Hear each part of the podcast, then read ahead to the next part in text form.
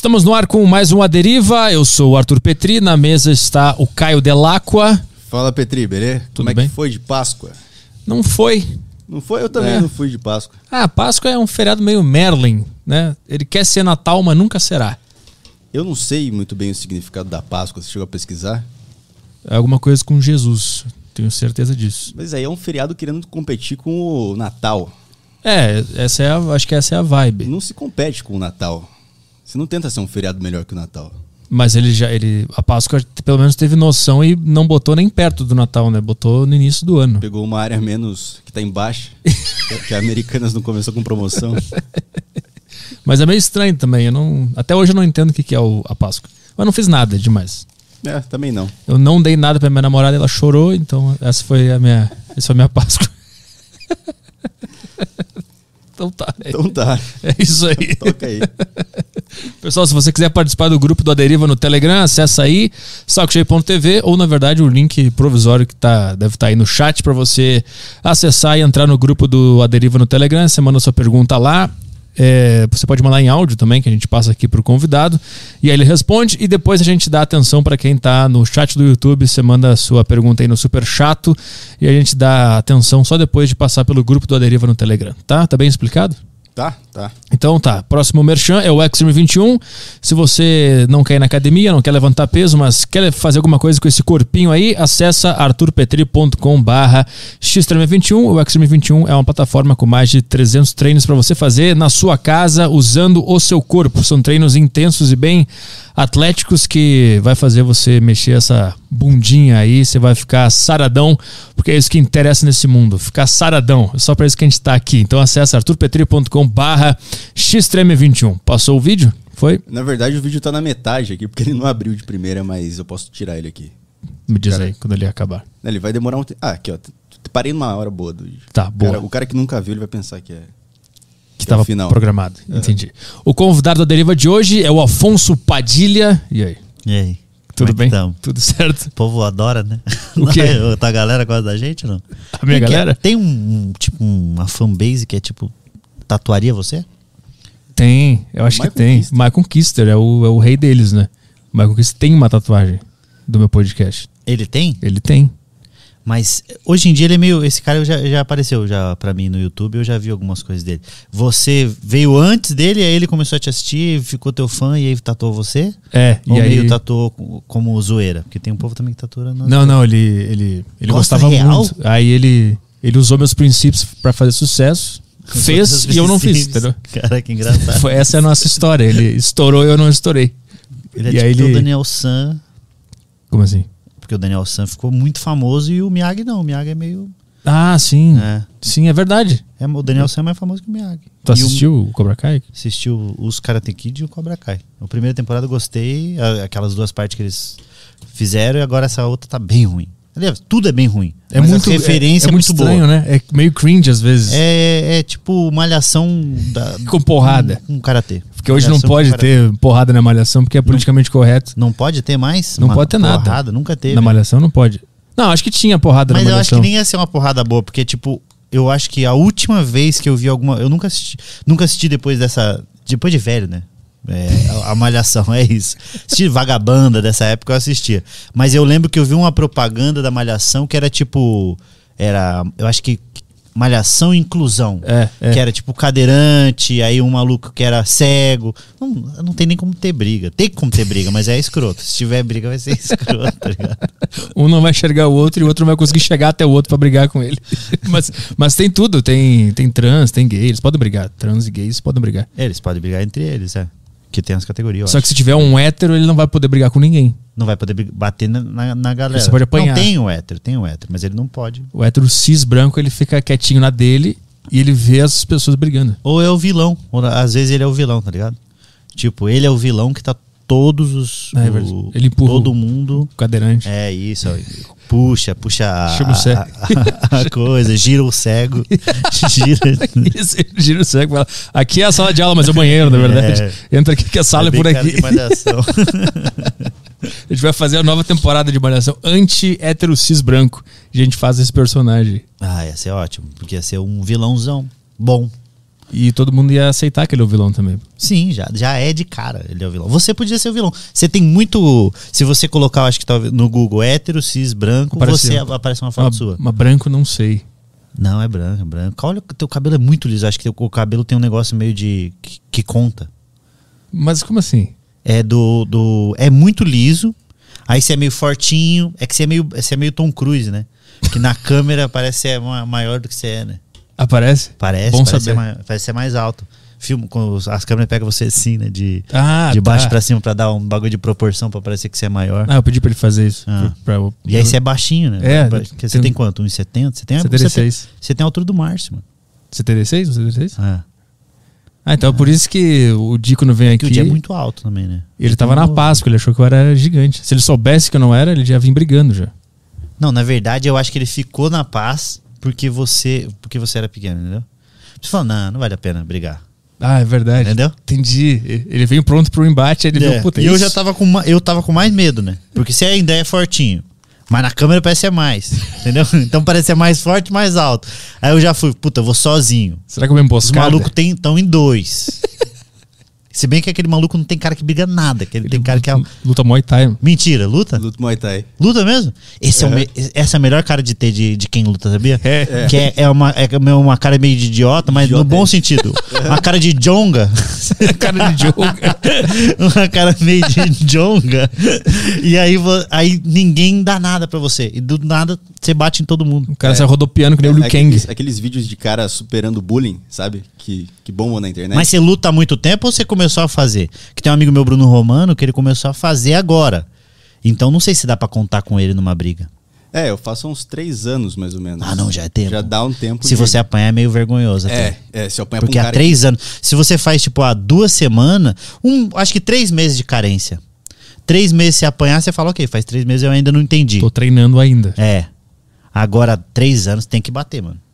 Aí você tem meio feio. obrigação. É, fica A não ser se que você vai bater. brigar com um cara que faz há três e meio, entendeu? Já. Ah, Ah, 3,5 sim, eu acho que tá na zona aqui na aceitável. é isso, aceitável ele perder, é, entendeu? Ou dar empate, ou vamos parar, É, não tem é, que a gente então. brigar do nada. Mas ele também, ele parou, agora ele se afundou no álcool. É, tô Ele- fundado no... mas é o pior ainda, que é um cara que luta Muay Thai movido a álcool. Que, po que pode estourar a qualquer momento. Isso. É, é. É uma bomba relógio. Você luta também? Não.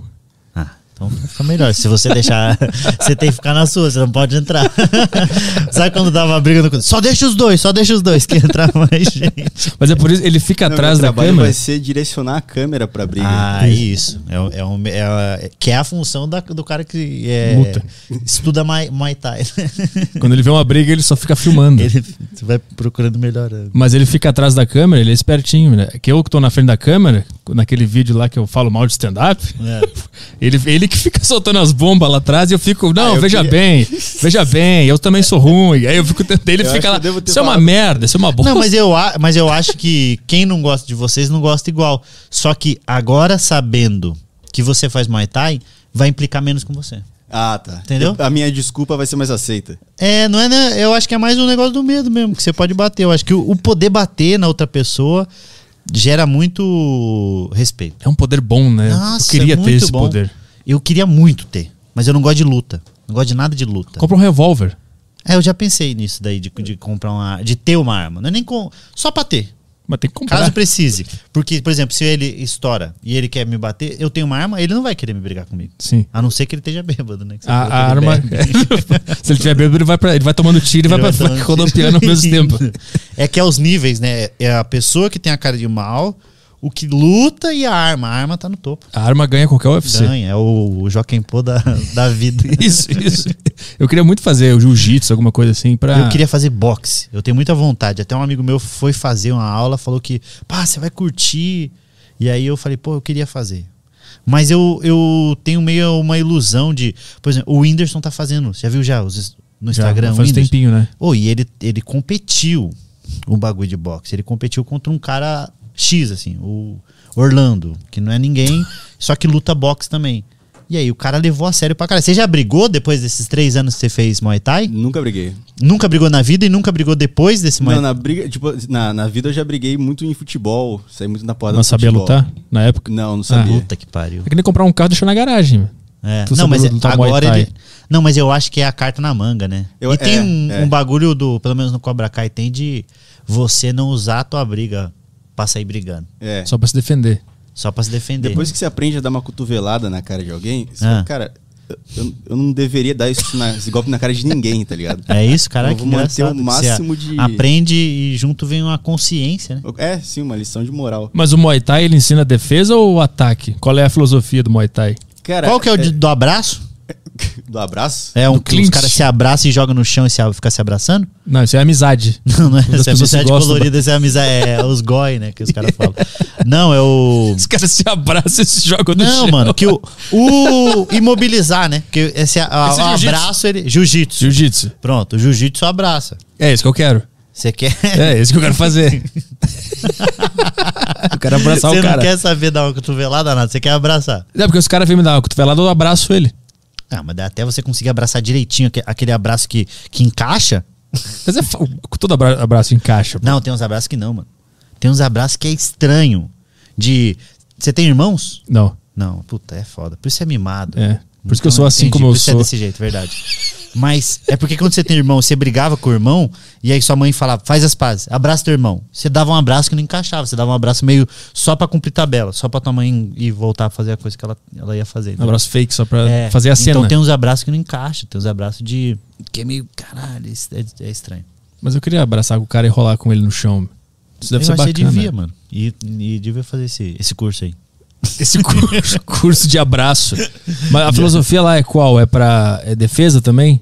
Cara, na Todos são verdade, defesa, eu acho, né? É, Eu quero um tem que é só uma- ataque. Tem uma diferença entre, tipo, treino de defesa pessoal e arte marcial. Mas a academia que eu treinei, ela era, tipo assim, meio que. Eles não tinham como treinar os malucos pra ensinar a filosofia da arte, porque isso meio que não atrai cliente. Que atrai cliente é você vender o, o- a, a luta, a luta como se fosse pra gordo emagrecer. Ah, entendi. Tipo, estilo de vida fitness. Tanto que eu tinha que trocar porrada, às vezes, com umas tá gordas, assim. E eu ficava meio sem jeito, porque eu tinha que chutar ela, mas eu. mestre- Mas elas sabiam Ela sabia o quê? chutar e socar? Não, isso que é foda. É, isso Tá é ruim. Eu- Porque pode ser nela. que você, que, que você. Mas não tinha. Tem tipo os níveis? Tinha. Porque tinha. daí vai colocar de igual para igual. Porque se, é- se é uma gordona que sabe bater, aí você não tem que ter dó, aí você vai tomar um pau. É, o foda é que quando eu entrei na academia tinha um monte dessas gordas. E eu fui evoluindo assim, e elas não evoluíam, elas continuavam fazendo a mesma coisa. Fala, Porque, mas é porque os caras venderam como saúde, não como é- obriga ou defesa. É tipo um lugar que ela vai pra ficar com a consciência limpa depois de comer um bolo. Ah, é Mas isso. ela ficou com Faz saúde? sentido. Ela? Eles emagreceram ou não? E, ela, e fora que ela aprendeu um golpe caso alguém venha roubar o bolo dela. né? É. É uma. Não! E- Foi por isso que ela se matriculou, inclusive. que não era, né, não é defesa, defesa pessoal do bolo. Mas é só ataque. É, não explicou se é defesa ou não. Que, que nem no Cobra Kai, quando os caras falam lá que Ataque antes. não é pra usar, que é pra se defender. Ataque antes, não. É isso, não, é porque tem o Cobra Kai, que é o velho lá, ele fala, ataca antes. Tem que bater antes do, do cara vir bater em você. Mas o velho mafioso, que o ele. velho mafioso, o velho do Vietnã, não, o Vietcong. Sim, mas esse aí já é mais loucaço. Ele é loucaço Tá total. falando do, do, do, do certo, do, do clássico. Do. Não, do loirinho, do Paulo Nunes. Ah, o, o Johnny alguma coisa. É o, é o Lawrence. Johnny, La é, o Lawrence. Johnny Lawrence. Ele ensina que é pra se defender. Se o cara vier bater, tu, aí tu usa. Só que a turma dele fica louca, né? Começa a bater em todo Começa mundo. a bater em todo mundo, Ninguém que a galera sofreu bullying. É ele que aprendeu a lutar, entendeu? E aí sai batendo nos outros. É, eles vão lá e batem na galera inteira. Ele fica inimigo do amigo que ele. do amigo nerd dele, ele bate no cara. Já viu o Cobra Kai? Vi, eu tô na, tô na segunda temporada agora. Tá maneiro, depois fica ruim. Fica ruim? Ah. Não, Merda. fica pior. Eu achei bem estranho, tem umas cenas Terminou- estranhas. A primeira assim. temporada terminou já meio. Achei meio difícil. Eu acho que a segunda, como começou, já tava meio difícil de engolir, aí já. É. Eu assisti meio naquele. Puta, eu vi até aqui, velho. Vou assistir, sabe? Meio, meio isso. Quando você tá em algum lugar e você andou 80% do caminho, você sabe que você tá errado. Você fala, mas já andei, eu vou até o final, Uhum. o 100% errado. Eu vi pra dormir só. Eu sabia que tava ruim, mas eu botava só pra pegar Só no sono e dormir. É, é, é esse o- Eu acho que a, a Netflix tinha que lançar uma categoria que é coisas pra você ver pra dormir. Isso. Tinha que ter, tipo, tem comédia, não sei o que, tinha que ter uma, uma categoria assim, que eu acho que é uma das que mais, mais assistidas são essas categorias. De que a galera coloca pra dormir. Tem uma pá de gente que fala, ó, é, não, esse daqui eu assisto pra dormir. tinha que ser uma categoria. E é justo, eu acho que tem que ter um investimento, um orçamento pra aquela galera. Top entendeu? 10 para dormir Top essa 10 semana, para dormir. em alta. Aí tem Os em tipo, alta que tá todo mundo. Dorme no, no minuto 12. É, quantos minutos tu vai dormir, assim? Tu quer dormir em quantos minutos? Aí tem ali um de 2 minutos, 3 minutos, 15, e aí tu vai Nossa, eu acessando. assisti um filme.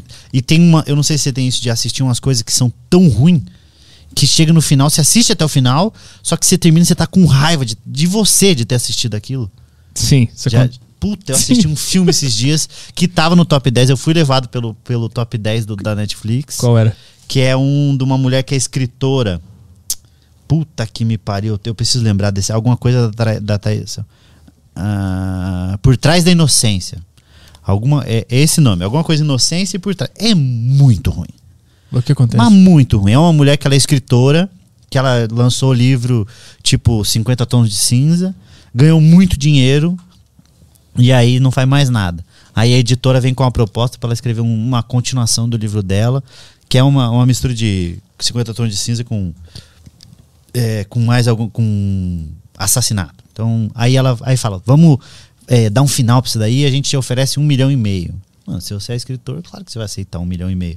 Aí o marido dela fala, não, aceita, não sei o quê, porque eu entrei no negócio lá e eu preciso desse dinheiro. Só que ela fica falando toda hora, ah, mas você sabe quando eu começo a escrever, eu me transformo, né? Eu viro outra pessoa. Porque não é ela que escreve, é tipo uma. Ela É uma entidade. começa a ter uma, uma mú- múltiplas personalidades e virar meio, é, meio endoidecer, paranoica. E ela começa. Aí, a, a princípio, é interessante isso. Só que os caras desenvolvem muito mal. Aí coloca uma personagem que é uma, uma babá meio é, sensual, que começa a seduzir ela. Então tem um pouco de sexo, mas não tem.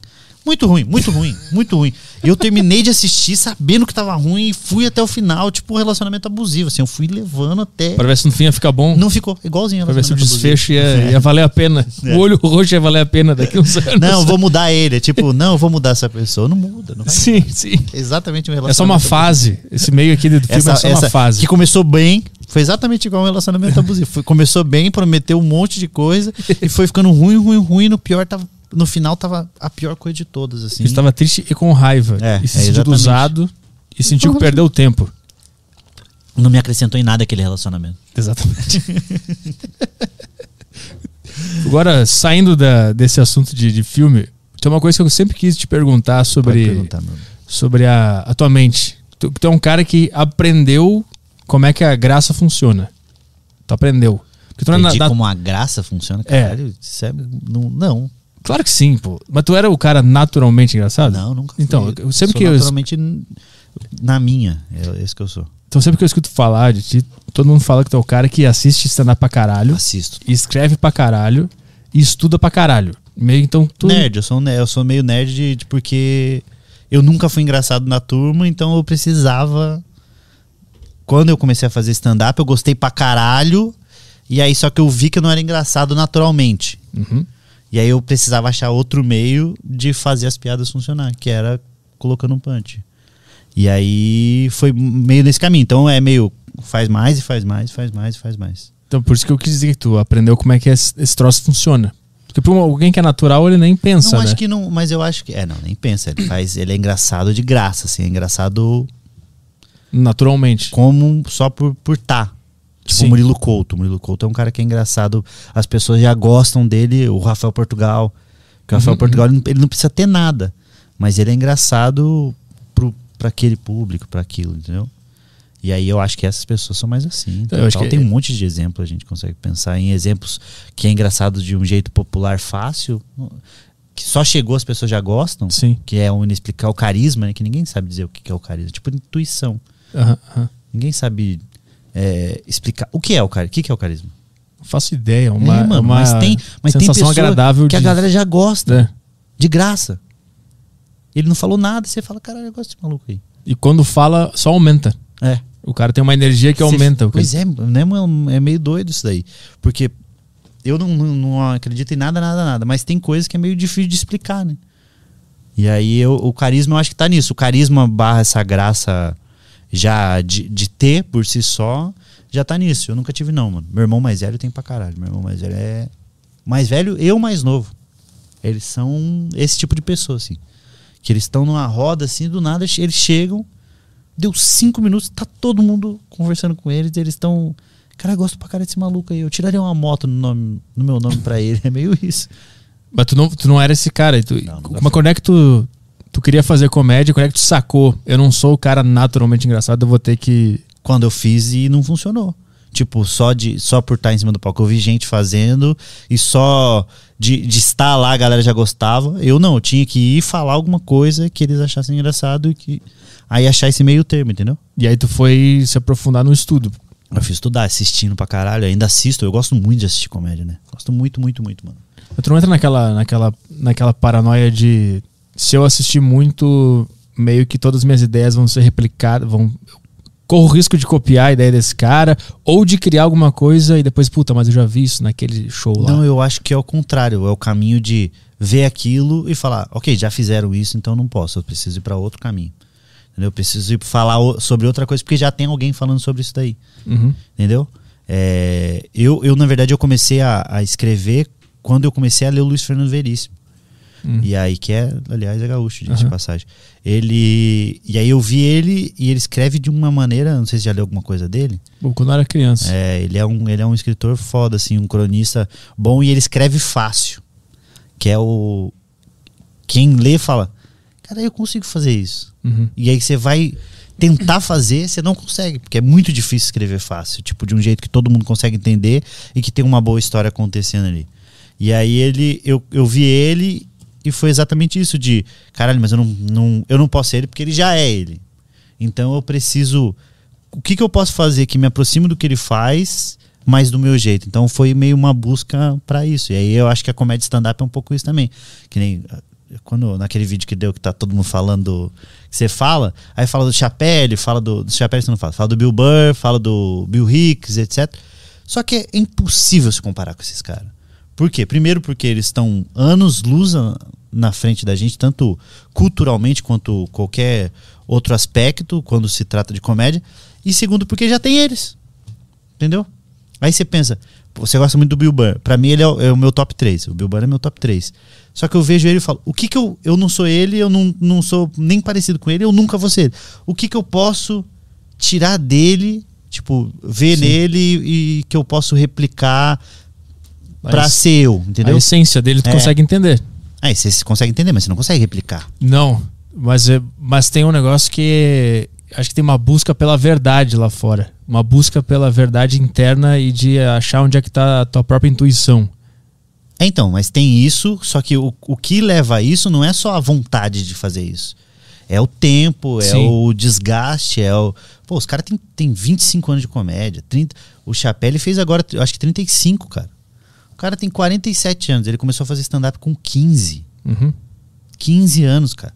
Então não tem, não tem como. Eu tava, quando eu fui conversar com a Rafinha, ele, a gente tava falando sobre isso daí, sobre persona, sobre falar sobre de um jeito que é você e aí e você conseguir transformar aquilo em comédia e, trans- e conseguir fazer as pessoas entenderem aquilo que você tá tentando dizer sem precisar mudar e sem precisar fazer outra coisa.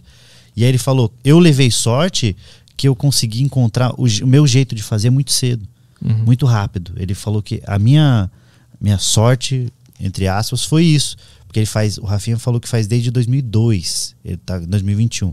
Então ele é um dos mais velhos que faz comédia e ainda assim é pouco perto dos caras que estão lá fora.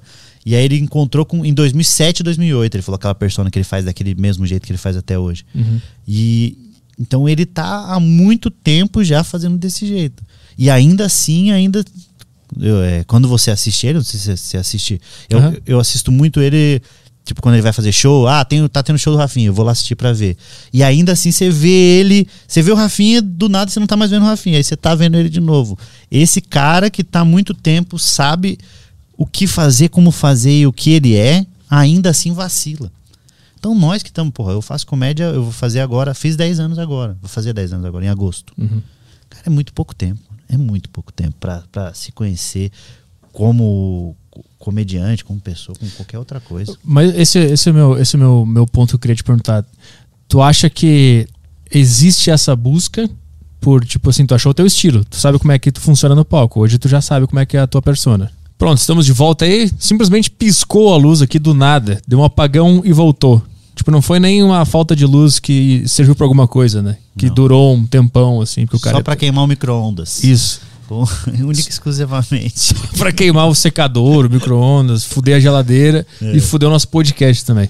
Mas tem gente já entrando? Como é que tá? Tem a galera já, todo mundo tá voltando já. Tá. E depois como é que Eu a gente vai... coloquei bloco 2 aqui. Tá. Vamos apresentar como se fosse o segundo bloco aqui. Toma, tá agora. E tudo- numa dessa até uma ideia pra você, hein? É. Você faz um pô, dá um intervalo pra. Deixa cair a energia. Deixa sempre com a energia, dá sempre a desculpa da, da queda de energia e dá-lhe de novo. Mas como é que a gente vai fazer? A gente vai fazer, deixar dois vídeos separados ou a gente vai juntar depois? Bom, é... Decide agora a gente vai deixar dois blocos. Tá. Fechou. Tá. E tá sem Wi-Fi, né? Eu não consigo ver os Deixa isso como corte, pô. Deixa já, coloca direto no corte. Isso daí é o que os caras estão falando, cor- corte extra. Corte esse. É, a energia, a energia, o ódio foi tanto que caiu a luz. Faz um, faz um clickbait. Faz um clickbait aí pra galera. O ódio foi tanto. Como o ódio movimenta o mundo. Deixa eu ver aqui. A deriva pá. Ao vivo. Tá, tô vendo aqui. Tá, a turma tá entrando aqui. Só pro pessoal saber. Então faltou luz aqui do nada, tá? Vamos fingir como se nada tivesse. Seguir como se nada tivesse acontecido. Qual era o papo? O papo era criatividade, escrita, persona, Rafinha. Rafinha. É, Você tinha uma pergunta muito inteligente, é, você falou. é. Ah, eu queria, eu queria te perguntar. Tu faz, faz 10 anos que tu faz stand-up, né? 10 anos. Então, mais ou menos, tu entendeu como é que tu funciona no palco. Eu, eu entendi, na verdade, eu, eu acho que eu entendi o que eu quero, Tá. mas nem sempre eu consigo. É o que a gente tá falando do futebol. Aham. aham. Eu entendi que eu, o que eu quero fazer. Eu quero, tipo, isso que a gente tá fazendo aqui, eu quero fazer no palco, mas com, pontuando com ideias que eu acho engraçado, entendeu? Tá. Com, com as piadas que eu escrevi, que eu escrevo. Eu, eu sou do total, não sou o cara que tem um tópico, que tem essas pessoas que são isso. Não, tem um tópico e eu vou desenvolvendo no palco. Eu falo, caralho, isso é um gênio. Tu não consegue fazer assim? Não, eu consigo ter uma ideia, escrevo sobre ela, e aí quando tá funcionando, e aí quando eu vou pro palco, eu já tenho aquelas a, a rede de segurança ali, as piadas que eu escrevi que eu acho que vai funcionar, e conforme quanto mais vai vai funcionando, mais eu vou tentando tirar dela ali. É, tu consegue abrir ela ao vivo. Ao durante- vivo, eu consigo abrir o- ao vivo, mas eu já saio com alguma coisa. Eu nunca parto do caneta e aí fico falando sobre caneta. Não sou do Barbichas, eu- entendeu? Não vou Troca. criar uma cena Sim, sobre sim. isso daí. Eu vou pensar umas piadas sobre isso, eu pensar coisas que eu já pensei sobre caneta, sobre o que eu queria falar sobre caneta, aí eu vou subir já pelo menos com uma linha de raciocínio. Então, e aí tem gente que fala: "Ah, não, mas eu faço isso". Você chega pro comediante e ele fala: "Não, mas eu faço isso". Fala, então você tá escrevendo, isso é escrever. O escrever não é só é, o literal de sentar na frente de uma coisa e escrever. Não, a partir do momento que você tá maquinando e organiza, a organização de ideias é a escrita, né? Aham. Tu, tu escreve palavra por palavra o que tu vai falar no palco? Eu escrevia mais, assim, palavra por palavra. Hoje em dia, não. Hoje em dia, eu- hoje em dia eu falo mais desse. Eu escrevo desse jeito que eu tô falando assim, tipo, ah, o que eu vou falar sobre a caneta? O que eu vou falar sobre a caneta, só que no palco ganha muito mais. Eu não escrevo tudo que eu vou falar no palco, mas eu escrevo o que eu quero falar. Aham. Um ponto de partida, digamos É, assim, para depois a ideia central, ou mesmo sendo uma, uma piada só, eu escrevo ela, a ideia central dessa piada, e lá no palco pode ser que, eu, que ela ganhe mais palavra que eu diminua, a diminua a palavra. Então por isso que é difícil dizer a palavrinha por palavrinha, entendeu? Aham. A, a forma como tu enxerga um assunto, que é a que eu. Não sei se eu não sei fazer as perguntas que eu quero fazer. tipo assim, o jeito que o Afonso pensa sobre canetas é, é um estilo que tu desenvolveu ao longo do, do tempo e tu entendeu. É isso, é assim que eu falo sobre caneta, por exemplo. Entendeu o que eu quis dizer? Não. Digamos que tu, se tu fosse uma banda, tu tem um estilo de música. Não, mas, é, mas eu acho que porque a gente tá dando em cima do exemplo ruim. Caneta, porque é, é. Não, caneta, qualquer tipo de objeto. Porque o objeto ele vai sempre dar um, um- uma margem para fazer piada sobre o objeto. Tem uma um- sobre pensamento, sobre opinião e coisas que você quer defender, e tem piada sobre garrafa. Aham. Entendeu? A não ser que você vai defender uma opinião sobre usar a garrafa, essa garrafa aqui, não aquela garrafa da, da, da cristal que é um que você toma um pouquinho de água e ela já começa a se desfazer. Sabe o que é aquela que eles inventaram agora que se consegue. Amassar. É, que é, não é amassar, vira nada a garrafa. Sério? Já viu já? Que os caras vai até o final e vira. Você consegue tampar e fica só um pequenininho, porque eles falam que é feito com plástico que se a tartaruga engolir, ela consegue cagar o plástico. Não é Ah. exatamente isso, eu acabei de inventar essa parte, mas é meio isso. Mas se esquecer de Tipo amassar. canudo de papel. Mas se esquecer de amassar a garrafa, a tartaruga morre, foda-se. isso. Ou enche de água, né? O, o- É igual canudo de papel. Canudo de papel é uma bosta, entendeu? Sim, sim, eu lembro. É da- meio isso. É meio desse- essa desse garrafa troço é isso do. Pra não é matar isso do tartaruga. É. caralho. E aí, quando vai falar de um objeto ou de algo que você consegue dar, é, escrever piadas sobre ele, é diferente de uma opinião sobre, sei lá, vacina, entendeu?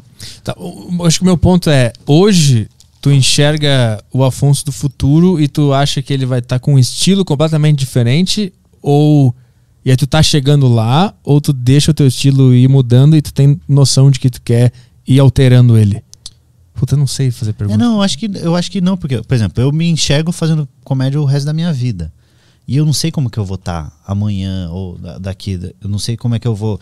Como eu vou ser no futuro. Eu não consigo fazer essa projeção de futuro. Eu sei o que eu quero. Eu quero fazer. Qual que é o. Que eu, o meu intuito fazendo comédia? É ser eu. É tipo isso que a gente tá fazendo, mas no palco com as piadas, certo? Certo. E aí eu como que eu faço pra conseguir ser mais ainda, entendeu? A naturalidade, eu quero a naturalidade, eu quero que é, f- fazer as pessoas rirem dos meus pensamentos do que eu tô escrevendo e pensar coisa engraçada, mas falar isso com naturalidade, entendeu? Como se eu tivesse não criando na hora, porque eu acho que tem que ser valorizado o texto, o pensamento, o pré-palco, entendeu? Uhum, uhum. Mas como se fosse isso daqui mesmo que a gente tá fazendo, mas caralho, ó, fluido. Entendeu? Uma fluidez. Então hoje tu, tu ainda acha que tu não tá totalmente natural. Esse é o ponto. Tu ainda sente eu acho que às momentos. vezes eu tô, às vezes eu ainda eu me, eu me sinto. Eu, eu dou as desviadas, não às vezes eu me perco, entendeu? Porque é muito difícil, porque eu ainda. a- o tempo ainda vai contar muito, cara. Aham. Se você pega um, um comediante ruim que faz há 30 anos, ele e um bom que faz há 30 anos, os dois têm a. a- talvez a, a vantagem do tempo. O tempo ajuda muito, cara, na comédia. A não ser que você fique escrevendo, fazendo o mesmo texto 30 anos. Aí você. Você só vai ser muito bom naquele material. Mas se o cara continua praticando, ele vai conseguir se encontrar. E, e eu acredito nisso porque, cara, você tá todas as noites fazendo aquilo dali. Se você tá indo só por isso, você não gosta da comédia, você não gosta de. de você, você tem que estar buscando aquilo ser parte de você, aquilo ser. Não é. Eu sou eu, aí quando eu tô no palco eu sou outra pessoa e eu volto a ser eu. Não, aquilo é uma extensão do que eu sou, entendeu? Sim. Sim. É meio isso que eu busco, mas é muito difícil. Quem faz comédia, é, pelo menos as pessoas que eu convi- do meu convívio e que eu converso a respeito disso, sabe o quão difícil é isso daí. De caralho, como que você olha os caras fazendo Bill Burr, o Jim Jeff, esses malucos. Você fala, caralho, os caras parece faz, faz parecer fácil, que é o bagulho do Aham. Luiz Fernando Veríssimo. Parece fácil, só que não é fácil, é difícil pra caralho fazer aquilo. Depois que tu fez sucesso e ficou grande, se fixou como o nome da comédia, tu acha que ficou mais difícil essa busca porque agora tu tem algo a perder? Não, eu não, eu não sei se eu tenho algo a perder. Eu só ganhei, só, só. Porque as coisas que eu ganhei, eu já ganhei. Sim, mas, mas tipo assim, tu disse que tá em busca de uma naturalidade maior, né? E aí tu, tu fez sucesso. E aí, tipo assim, tu tá nessa busca dessa naturalidade, e se essa naturalidade for diferente do que te deu Do sucesso? que, do que as pessoas esperam de mim. Isso, foi que te, te ergueu e te deu sucesso. Entendeu? Ah, eu sinto muito. Ah, Eu não, eu não tenho culpa. Eu não posso viver conforme as pessoas querem. Porque elas vão estar comigo, elas vão estar naquele momento durante uma hora. E aí eu vou estar o resto da minha vida comigo, entendeu? Então eu prefiro fazer as coisas que eu tenho. Até porque até agora o que eu consegui conquistar financeiramente, de, de público, o espaço na comédia, foi fazendo as coisas que eu achava que era o certo pra mim, não Uhum. pensando o que as pessoas iam achar, entendeu? A tua verdade. É, Uhum. é isso. Em nenhum momento durante a tua escrita, tu, tu assim, como é que tu faz pra confiar na ideia que tu tem? Tu, tu confia nela e foda-se e vai lá e apresenta, ou tem insegurança? Isso aqui que eu pensei, putz, isso aqui não sei se é bom. Não, acho que tem, tem muito. O dilema do, do comediante é sempre isso, sempre de. Caralho, será que isso é engraçado? Será que só eu acho engraçado isso daqui? Aí você leva pro palco, faz e você fala, mas é só eu achava mesmo. Ou esse público aqui não acha. Aí você vai lá e testa com outro público faz. Esse também não. Aí no terceiro, quarto, você faz. Tenta mexer conforme isso daí, porque você, a, a coisa de. Não, eu acho que isso é engraçado e eu acho que as pessoas. Eu acho que eu posso deixar isso engraçado para as pessoas. E aí você vai insistindo, insistindo, chega um momento que não, não acha mais. Mas eu acho que existe a. Existe sempre a insegurança da piada, sempre tem insegurança na comédia. Eu acho que Sim, mas pra por isso que existe deixar, o nervosismo de testar piada. Porque você tá inseguro. mas pra não deixar essa insegurança te afetar. Eu quero saber como é que tu faz isso. Mas afeta sempre afeta. Sempre te- afeta. Tipo, a- afeta no sentido de. Mas a vontade de fazer é maior do que a insegurança, entendeu? Uhum, uhum. Então eu tô inseguro com a minha piada, mas eu, o, o prazer de viver aquilo ainda supera. Porque se eu deixar a insegurança vencer, eu não vou fazer. Então eu falo, pô, tô com esse material pra testar, mas eu tô inseguro. E aí eu falo, puta, a insegurança venceu? Eu não vou, vou pro material que já funciona. Aí novamente isso, de repente passou, mano, os bagulho. Então, e eu não, eu nem. Eu não, é que eu não dou importância para as coisas. Eu acho que as pessoas supervalorizam demais tudo. Eu, eu tava falando isso no, no podcast do Di.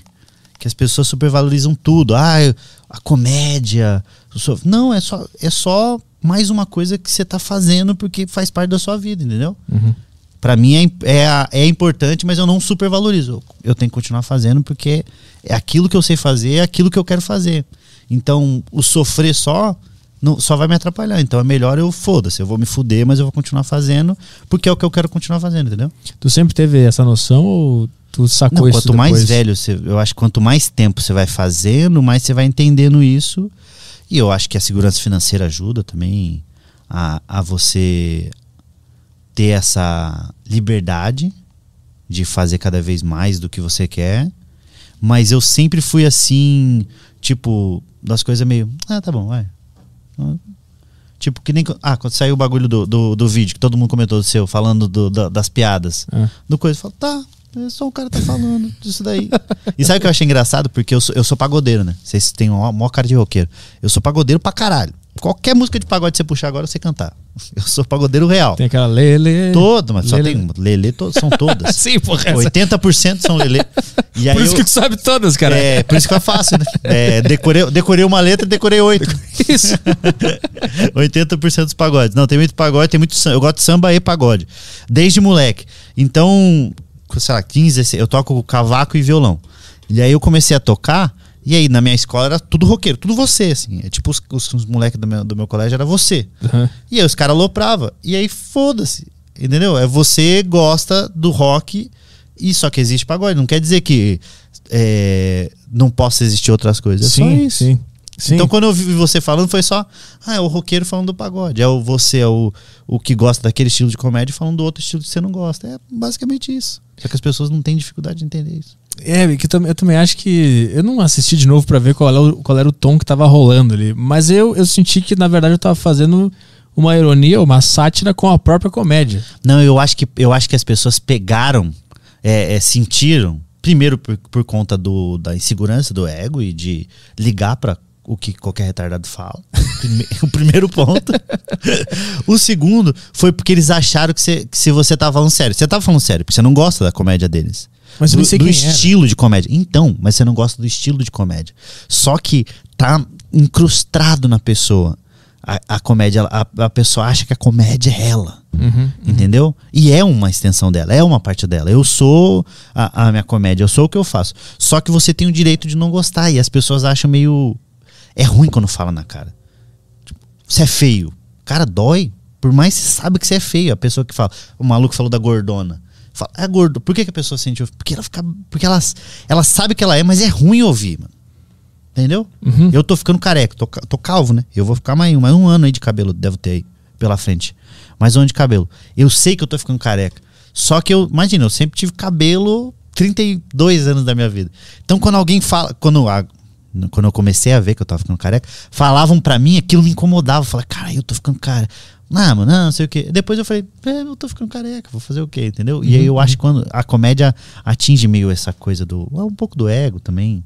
Isso daí. E eu acho que o tom que você falou também pode ser isso. As pessoas podem ter achado seu tom meio. Parece que ele tá falando de mim, não do meu texto. É, é que esse é, o, esse é o ponto. Quando... Teve uma coisa só que eu não gostei no vídeo, que É. eu acho que foi até o maluco que luta Muay Thai, também não quero arrumar briga. Eu vim aqui, não é paz, Nem- né? Eu nem, eu nem lembro o que eu falei, porque aquele dia eu tava bêbado. É, então, mas, eu não você tô tem que tomar cuidado o- quando, você, quando você bebe, tá, meu amigo? Porque eu tenho arma, hein? Eu, eu gastei Não, Muay Thai, você foi, gastou numa foi arma. uma, uma, uma. A única coisa que, que eu achei ruim que falou, porque quando você não gosta da comédia, foda-se, não tem que gostar. Que não é stand-up. Quando você fala, quando você fala isso. Porque é stand-up. Tu- É stand-up, mano. O que você faz é stand-up, o que a Bruna Luiz, que foi a que você, você pegou no pé. Mas não peguei. Não pegou no pé, que você pegou o texto dela. Então, de cinco vídeos que você mostrou, três foi dela. Ah, você é? nem, nem sabe. Aleatório você foi mostrando. Não sei se você não sabe, eu tô falando. Se você não sabe, foi. E aí, quando você fala que não é stand-up, eu acho que fere mais a pessoa do que. Não, mas eu, eu acho que tudo é. E eu- o meu ponto é justamente É, então, que... não, mas eu acho que foi ele que falou, do Muay Thai. Que eu também não tô te ameaçando, tô falando aqui de um tom bem amigável. que quando você fala que não é stand-up, é, é- eu acho que é falta de respeito, porque é stand-up. Você não gosta, mas é igual pagode, Sim, é sim. ruim. Pra você, é É, ruim. é música. Mas é, música. Sim, não. funk, o Rico Bonadil lá falou do funk. Cara, foi muito engraçado isso também. Que os funkeiros ficaram bravos. Que é um pessoal que também não. Leva um pouco a sério, né? É, que eu não, não sei se eu, se eu brincaria também, sim. que eles, eles, os caras são. Tem uns caras que são perigosos, mano. Sim. sim. De, de funk. O Ale Oliveira veio aqui. Veio Aham, aqui, né? O. Ale é muito amigo meu. O Ale é um dos melhores amigos que eu tenho. E, é, e aí ele tem um, um amigo em comum. ami- Amigo em comum não. Tem um amigo em comum nosso, que é um cara meio perigoso, que ele é assessor desses caras de, de funk. E falou que os caras do funk são perigosos mesmo, mano. São perigosos de matar. Que você falou, não gosto. E o cara vai lá e te mata porque não Caralho. gosta, entendeu? Aí é foda. Aí é foda, não é? Porque você morreu por causa de um gosto. Ainda bem que o meu, meu negócio Seu, é é com com stand-up. o né? stand-up. E o stand-up só tem bundão, né? Mas o, o lance é que eu também não acho que era um negócio do roqueiro falando mal do pagode, porque eu não tava falando mal. Não, você tava falando, você tava falando do material. Você não tentando- gosta do estilo de comédia. Quando você gosta de rock, você não gosta de pagode, você não gosta Não, de estilo musical. Eu, não, eu acho que eu nem falei isso. Eu tava, eu tava tentando entender que porra é essa. Porque a minha visão sobre a comédia no Brasil, não como um cara que faz, agora como um cara que gosta de comédia. Porque quando tu faz é mais difícil de tu falar, porque meio que tem que provar que tu faz melhor, né? Senão tu tem que ficar quieto, entendeu? Eu entendi, Então- com certeza. É, isso mesmo. Então vai lá e faz melhor. Então. É, então. É meio isso, né? Vai lá então, fodão. Você não é fodão. Então Exatamente. Então, tirando o fato de que eu tento. Como fazer, profissional, como um cara que enxerga, que enxerga. um cara que vê, um fã que curte esse troço pra caralho, principalmente muito influenciado por os lá de fora, né? Porque Certo. eu só fui descobrir que tinha stand-up no Brasil depois que eu já, já assistia lá já fora, assistia tá? lá. É, eu- a minha visão é que meio que estagnou o estilo. Eu acho que você, a tua geração, vocês pegaram a referência da primeira geração, Rafinha, etc. E vocês Uhum. evoluíram dentro do estilo de vocês, vocês criaram um, um jeito novo de fazer. E o, o que eu vejo foi bastante em noite de, de Open, noite de- eu, eu te vi lá na- abrindo o Luca Mendes, eu, eu vejo as pessoas fazendo. Uhum. Me parece que existe só, só dois estilos de comédia no Brasil, que é o, o que vocês criaram e o humor negro. Não existe mais nada. Então, quando o cara, ou o cara parte para esse caminho do dia que eu fui não sei onde e usa esse jeito mais quatro amigos de fazer comédia, ou o cara vai só pro humor negro. E eu vejo que existe um monte de estilo que se pode fazer de comédia e meio que ninguém tá arriscando. Tanto que você pega aqueles vídeos lá que eu passei, meio que é todo meio que igual o estilo, entendeu? Entendi. Tá todo mundo tocando o mesmo pagode. Então, é- essa é a minha ideia. E eu acho que eu não tava criticando especificamente o estilo, eu tava tentando entender que porra é essa, o que, que tá acontecendo, que não sai do lugar, meio que todo mundo tá fazendo a mesma coisa. Analisando como um cara que gosta, não um cara que faz, porque quando eu fui fazer, eu vi, porra, é difícil tu conseguir achar o teu próprio estilo, é Não, difícil muito tu. difícil, muito difícil. As pessoas não têm ideia do quanto é difícil, é difícil pra parte. caralho. que não é, é supervalorizar, não. É só realmente muito difícil quando você está fazendo. Mas eu. Ah, então, quando você fala, quando eu sou alguém que, que estou falando como alguém que gosta de comédia, porque você já criou a sua referência do que você gosta, e aí você não gosta daquilo, entendeu? Você não acha engraçado aquilo e não te pega aquilo dali. Por isso que eu falo que é gosto, que é a mesma coisa musical. Musical é, você gosta dessa música, mas não gosta daquela música. Você gosta de rock. Aí você escuta um outro rock, você escuta, sei lá, não sei se é NX0. NX0 é rock. É rock. Sim, sim. Então, você não gosta de NX0? Não, não, Então, escuta o curti. NX0, escuta tipo essas bandas que estouraram ou que faziam a- o rock meio no estilo de NX0. Você Uhum. provavelmente não vai gostar. Porque sua referência é um outro, o que você gosta é outra coisa, entendeu? Sim, mas é eu, tô falando, eu não tô falando do gosto especificamente, tô falando da, da busca por uma coisa mais verdadeira. Se o cara toca um rock que eu não gosto, Iron Maiden, não gosto, mas eu sinto que tem verdade ali. Os caras descobriram um negócio novo porque eles arriscaram. Mas é muito subjetivo o que é verdade. Porque às vezes o cara tá buscando a verdade e ele tá. Só que ele tá naquele caminho. Entendeu? Uhum. E aquilo, e ele acredita naquilo. E provavelmente o que ele tá fazendo, ele acredita naquilo e ele tá fazendo, entendeu? E aí talvez isso tenha pegado nas pessoas. Porque daí você tá diminuindo, porque você confunde a cabeça da pessoa. Você falou, tô fazendo porque eu acredito nisso e eu acho engraçado e, eu, e as pessoas acham engraçado e a gente tá no- em uma comunhão acontecendo a coisa. Aí quando você fala, não, não tô vendo verdade, não sei o quê, as pessoas acham que ficam meio, porra, mas eu tô fazendo minha verdade. Então elas ficam incomodadas com isso, sendo que não tinha que ligar e tinha que continuar fazendo e sempre buscando melhorar, pe- pegando referência. Por isso que eu acho, você falou de, do ver, de você puxar as coisas. Eu vejo mais como para um norte quando eu assisto gente, eu leio, eu leio, eu, eu tento, como eu sou muito burro, eu preciso ler muito para conseguir fazer a roda girar. Então eu leio para tentar ent- como é que ele faz isso? Como como entendeu? Uhum, Meu, uhum. da onde veio isso daqui? Ao mesmo tempo que eu tô, caralho, isso é muito foda quando eu leio algumas coisas ou assisto algumas coisas, entendeu? Sim. E é por isso que eu acho que tu conseguiu achar um estilo próprio. Vocês criaram um estilo próprio de fazer comédia. Vocês mudaram. É, não, a gente é, foi- eu, mas eu acho que esse crescimento é natural, esse esse a, a- a régua continuar subindo, entendeu? Foi piada, setup punch, aí começou a vir com storyte- um storytelling meio é, pegar qualquer história e transformar em comédia, que isso às vezes é muito bom, às vezes é muito ruim, só que tem gente que acha bom, então é- aí entra o gosto pessoal, vai, vai ser nessa etapa que vai entrar. Eu acho que o próximo passo é dar opinião a respeito das coisas, ou trazer assuntos mais, não é polêmico, que pá, depende da bolha que você tá, é polêmico, depende de qual você tiver, não vai ser polêmico. É trazer esses assuntos que são mais é, Sensíveis. difícil de sensíveis, vamos dizer assim, e aí tentar defender isso e, de- Uhum. e aí eu acho que vai subir na régua naturalmente. Só que é muito difícil você cobrar isso quando as coisas ainda estão acontecendo, entendeu? Sim, eu entendo. e eu entendo. acho que é o bagulho da busca da verdade Uhum. que você fala, que é um- de uma viadagem sem tamanho essa frase, é, da própria verdade. É baseado ainda. é, a busca da, da sua própria verdade, ela é difícil pra caralho, porque você, você tem que se entender, Sim. entender o que você quer fazer, entender como que você quer fazer e como faz pra fazer. Caralho, é muita coisa. Mas é isso que, que eleva a é arte. isso que eleva. Que é outra, é outra frase bem viada que você falou agora, elevar a arte. Só que para algumas pessoas, aquilo que ela tá fazendo não é arte. Assim como, sei lá, quando você pega rock e pagode de novo. Pra algumas para quem faz pagode, pra ele aquilo dali é arte. Mas pra você não. Não, mas é. Só porque eu não gosto não significa que isso. não é. É isso. É isso que as pessoas têm que entender e não, por isso que não pode ficar bravo quando você fala. Sim, Entendeu? sim. É que, porra, eu não sei. Ainda não entendi o tom que eu dei pro bagulho. Eu tô tentando. Eu, eu sou um cara que eu gosto de rock, mas eu escuto Zeca Pagodinho e eu sei que aquele cara encontrou a persona dele, ele encontrou a arte dele, aquilo ali é do caralho. Eu não vou escutar, mas aquilo ali é do caralho. Eu, eu, eu entendo isso, eu não sou ignorante a ponto de ficar, ah, isso é pagode, isso eu não gosto, porque é só porque o meu gosto é, é tal. Sou esse tom. Então, não é esse tom. Agora, Sou se eu me tom. comuniquei mal ou se as pessoas não conseguiram entender, aí eu não sei. Eu acho que sou esse tom. E aí, pra quem tá meio. é, mais inseguro, né? Que meio inseguro, não. Inseguro todo, todo, todo comediante é, por princípio. Tirando o Chapelle, né? Que ele Eu até que fala. ele, né? Mas ele fala no especial, é engraçado isso. Que no, naquele especial que ele faz. Que ele fala do. Deu um chute na buceta dela.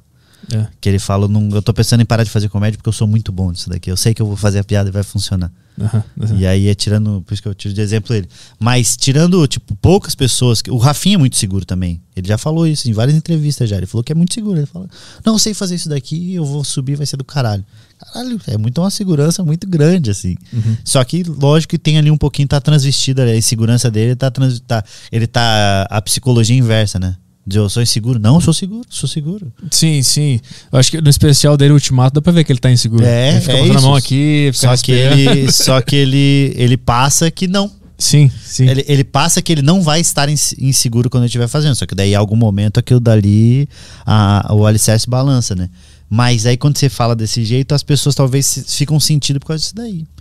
Sendo que não tem que ligar e tem que continuar fazendo e tem que, talvez, ou tentar tirar algo bom Aham, da, da, da- do que você falou, entendeu? uhum. Fala, o que ele tá falando ali? Tá, mas tem algum sentido que ele tá falando? Se você consegue ver de uma maneira. é, primeiro, você não ligar pro cara gostar do seu estilo ou não. E o segundo é: tem alguma verdade que ele tá falando ali? Se você acredita que tem, você fala, ok, então eu vou. Se ficou incomodado, talvez acredite que tem alguma verdade no que você tá falando, entendeu? Também. Às vezes tem Aham. esse, esse ponto. Às vezes você tocou num ponto que pode ser verdade. Às vezes ou só tocou na insegurança. Se não acredita, é meio, tá bom, foda-se. Próximo vídeo. Vai. Vou Aham. ver outra coisa de outra pessoa, entendeu? Vou ver Sim. outro corte de outra. Sim, É uma, uma balança difícil. saquei. Mas cada pessoa é uma pessoa. A gente não consegue se colocar, é, julgar o que o outro tá sentindo. É, teve- muita gente mandou uma mensagem falando, ah, eu- comediantes mandaram mensagem pra mim falando, é, gostei da tua crítica sobre o stand-up. Eu falei, não, mas não é uma crítica, eu não tava criticando. Crítica é o que fizeram com o Nego Di, do, da matéria do G1 lá. Não sei se você chegou a ver. Não Que viu? ah, eu vi que Que- pegam uma piada. Ah, o estilo de humor dele. né, É, não tem a regra do 3, não tem o não sei o quê. Não tem nada, ele não agrega nada, não usa nenhuma ferramenta, ele não Isso. desconhece. Isso é uma crítica, porque você tá É. criticando tecnicamente o negócio, e aí eu acho que entra num lugar que nada a ver, porque a comédia foi feito pra não ter regra, em primeiro lugar. Exatamente. Comédia é contra a arte, é contra a cultura, é pra ser coisa sem regra, pra ser na loucura. Aí tu analisa tecnicamente o texto do Nego Di, eu acho que isso é uma crítica. Eu não, nem eu tava criticando, tava tentando entender que porra é essa que tá acontecendo, qual é a situação que tá rolando agora na comédia. E como é que eu me encaixo É, porque- mas daí também você, você não pode. Você falar, ah, eu vi um, vou no show de open, eu vi em outro, vou em um e outro show e acabo vendo. Mas daí você tá julgando pelo, pelas poucas. é, pela- pelas coisas que você viu até ali. Sim. E eu acho também que foi criado, assim como veio a leva da, da comédia, foi criada meio um. É, um material pro YouTube. Um, um jeito de fazer comédia enlatado pro YouTube pra chegar nas, popular, que chega nas pessoas, as pessoas dão risada e vão até o teatro ver uma coisa um pouco, talvez mais pensada, que tenha mais daquelas pessoas ou da da gente naquilo, entendeu? Sim. Eu sim. acho que o, a balança de qualidade, vamos dizer assim, ela é diferente quando direcionada para uma coisa e quando direcionada para outra. Sim, quando tem que gerar um vídeo Que toda é uma semana. coisa que é, você, você chegou a. Eu vi alguns vídeos seu de, de stand-up, porque eu vejo todos, na verdade. Eu vejo todos. Os vídeos que você colocou, todos eu vejo. Uhum. Todos os vídeos, to- todos os stand-up. É, você não chegou a, a produzir semanalmente, ou que nem as pessoas que começaram a produzir, que usaram o YouTube como ferramenta de divulgação do trabalho e de monetizar. Sim. Você monetiza de outro jeito, que é colocando podcast, etc. Essas pessoas usam como o, o YouTube como forma disso. E aí eles talvez é, é, entende que esse material eu sei que vai funcionar no YouTube, eu sei que tantas pessoas vão assi- assistir, logo eu vou tirar umas visualizações dali, desse número de visualizações vai gente ver eu no teatro, e aí lá no teatro eles vão ver eu fazendo outro material que talvez tenha mais verdade que você estava buscando que é vendo aquele vídeo, entendeu? Vendo aquela piada, vendo aquilo, aquela coisa solta. O que é bom, porque as pessoas acharam meios de trazer pessoas para o teatro, trazer pessoas para monetizar e tirar dinheiro. Ao mesmo tempo é ruim no sentido de se você faz uma é, é, coisas diferentes, a pessoa vai lá no, no YouTube ver aquilo e vai no show, você tá falando outra coisa totalmente diferente que não tem muito a ver com aquilo, com aquela pessoa que tá no palco no YouTube. E aí existe meio essa coisa de talvez a pessoa não voltar, entendeu? Sim, aí tu não consegue. Porque tu entregou um estilo pra ela no YouTube, vai lá e É, entrega outro no teatro. Aham. E aí. Tu é um cara que produziu pra caralho pra internet. Produzir, produzir pra caralho. Sentiu essa diferença? Não, eu não senti porque eu. Cara, eu, eu gosto de fazer comédia e as coisas que eu tô colocando são coisas que eu falo, ok, é, é honesto, entendeu? E aí, lógico que num show solo eu fico um ano trabalhando o mesmo show, trocando palavra, arrumando, mudando entonação, aumentando aquele set. Então ele vai ser mais trabalhado. Mas o que eu tô entregando lá não é no, no YouTube, além do material, é um, é um pouco do que eu sou. No solo eu sou muito mais. Então se você pegar um vídeo de 10 minutos meu no YouTube pegar o meu show solo, você consegue ver muito mais eu no show solo do que nos 10 minutos do YouTube. né? Uhum, uhum. que é onde mais eu, eu consigo ser eu. Achar essa verdade é muito mais num show solo ou num show tipo de palco mesmo, não só visual, vídeo que eu estou produzindo para aquilo, entendeu? Então, então existe. E um- também eu nunca me cobrei pra toda semana eu vou colocar material. Não, eu fui fazendo e foi saindo, eu falando, ah, esse material não é um material que eu quero ficar debruçado em cima dele, Aham. perdendo tempo. Só que é uma coisa que eu acho engraçado e eu acho que as pessoas podem achar engraçado. Pum, sobe, vou fazer outra coisa. E é Aham. meio. Continuo fazendo porque é o meu trabalho e eu vou ter que fazer. Porque é o que eu quero fazer o resto da minha vida, entendeu? Tu é o cara que tu faz aqueles vídeos, tu, tipo, a cada semana tu consegue fazer 20, 30 minutos, né? É, teve, teve Novo. umas semanas que mais.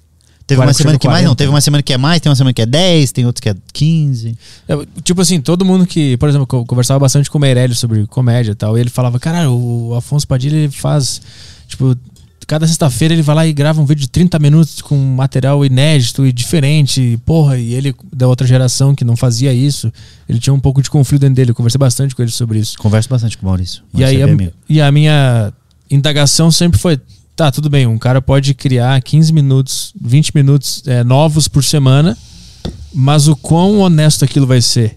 Se é uma obrigação dele criar 15 minutos, eu sempre, eu sempre tive na minha cabeça que ninguém pensa honestamente 15 coisas iné 15 minutos de coisas inéditas por semana. Mas por que, que você tem isso na sua cabeça? Não Às sei. vezes é uma, é, Crença um- é uma crença sua. É, entendeu? sim, sim.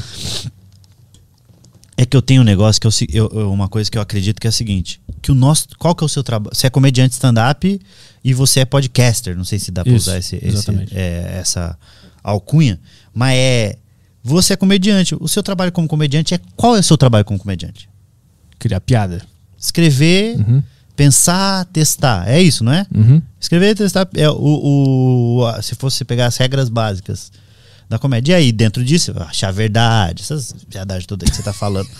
Você tem tudo isso. Só que eu tenho meio isso. O meu trabalho é. com- Eu sou eu trabalho como comediante e agora eu tô, tô meio começando a escrever mais coisas fora, como escritor. Uhum. E aí o meu trabalho é escrever. Então eu só escrevo, cara. Eu não. Eu não a minha vida é voltada nisso, entendeu? Então a, a- minha verdade é a comédia e é escrever e é criar. Então eu fico tentando e pensando toda hora, eu tô pensando alguma coisa, ou lendo coisas que vão me fazer criar mais coisas, entendeu? É, é- é meio. Eu sou isso e eu quero fazer isso, então eu tenho que fazer mais disso. Aham. Meio drogado mesmo. Sim. Um pouquinho assim. todo dia como é que como é que a ideia surge na tua cabeça? Tu tá sempre atento na tua mente pra identificar Eu acho alguma que coisa? a gente está sempre atento do. De, eu, primeiro, eu acho que todo comediante é muito preguiçoso, né? Eu- Uhum. e eu me incluo. Que a gente tem uma liberdade muito grande de fazer o que a gente faz. E a liberdade, ela é uma desgraça, né? Porque a liberdade, ela faz você se achar o dono do mundo. Que você pode fazer qualquer. Se eu tenho liberdade, eu posso fazer. Eu posso escrever a qualquer hora e posso fazer a qualquer hora. Se eu não fizer hoje, eu posso fazer amanhã. Ou não faço nem dois dias e faço o, o triplo daqui dois dias.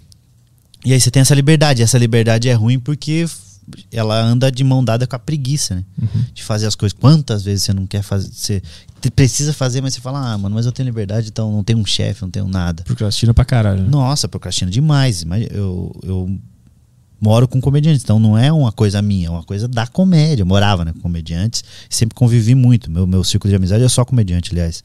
E aí, só que eu tento todo dia escrever, mas não necessariamente eu tô escrevendo comédia. E aí essa essa prática faz o. Eu não tô pensando 24 horas de comédia, mas tô- a gente tá com a antena ligada. Você vê uma coisa que você acha engraçada, você não tá escrevendo sobre isso, mas você já. Você faz. Cara, isso é engraçado, hein? Isso aí dá pra eu desenvolver em algum momento. Aí você escreve, você anota, você faz essa- essas coisas. Então eu acho que Aham. mais meu radar, tá ligado? Do que eu fico pensando 24 horas de, meu Deus, isso daqui não dá uma piada, isso daqui dá uma piada. Tu tá, já treinou a tua intuição pra É, estar o- atenta. É, eu acho que o radar de, de coisas que podem é, ser gatilho. Um gatilho criativo. Um, um- a partir daqui eu consigo criar, entendeu? Eu tava lendo ontem, um, para dar um exemplo, eu tava lendo uma crônica do, do Luiz Fernando Veríssimo. Tava, que eu, sempre que eu vou escrever, eu fico lendo, assim, porque ler me abre muito a, a mente. Assim quando, quando eu vou escrever stand-up. Eu assisti, eu vejo o cara fazendo meio motivo, entendeu? Uhum. De caralho, que, que foda isso daí, que maneiro. Eu quero fazer isso também, eu quero continuar fazendo, eu quero fazer cada vez mais.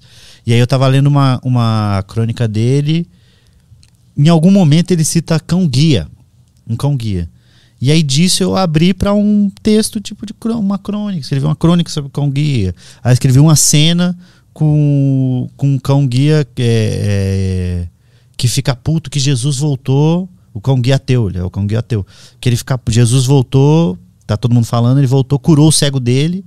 E aí ele tá desempregado, ele tá puto, porque o cego era rico, então ele não precisava fazer praticamente nada, a vida dele tava muito boa, agora ele vai pegar um, um cego pobre, tá ligado? Aham. Então ele tá É. puto, é o cachorro ateu. Cachorro de mendigo, vai virar. É, é isso, tá desempregado agora por causa de Jesus que curou. Então ele virou ateu por causa de Jesus. Aham. Fez um bem, mas para ele foi um mal, entendeu? Aham. Então, a partir daquele. Da, de uma, uma passagem nessa crônica, cão guia. Eu falei, cara, tem alguma coisa aí. E Uhum. aí eu fui e comecei a pensar sobre isso. Aí eu vou pesquisar. Eu sou também. Eu virei es- essa pessoa de, de pesquisar, tipo, cão guia. O que, que é o cão guia? E aí eu, vou, eu, fui, eu fico lendo, eu fico lendo sobre isso, curiosidades sobre cão guia, oito curiosidades sobre cão guia. Da onde conseguiu o cão guia? E do nada eu tô lendo sobre os cachorros que, que tem cachorro que descobre doença, né? O cachorro descobre pelo olfato. Alguns estudos dizem que o cachorro consegue. Ele cheira e ele descobre que a pessoa Tá tem com- doença. Estão testando cachorros na Inglaterra, os cachorros estão testando cachorro para ele descobrir é, quem já teve Covid.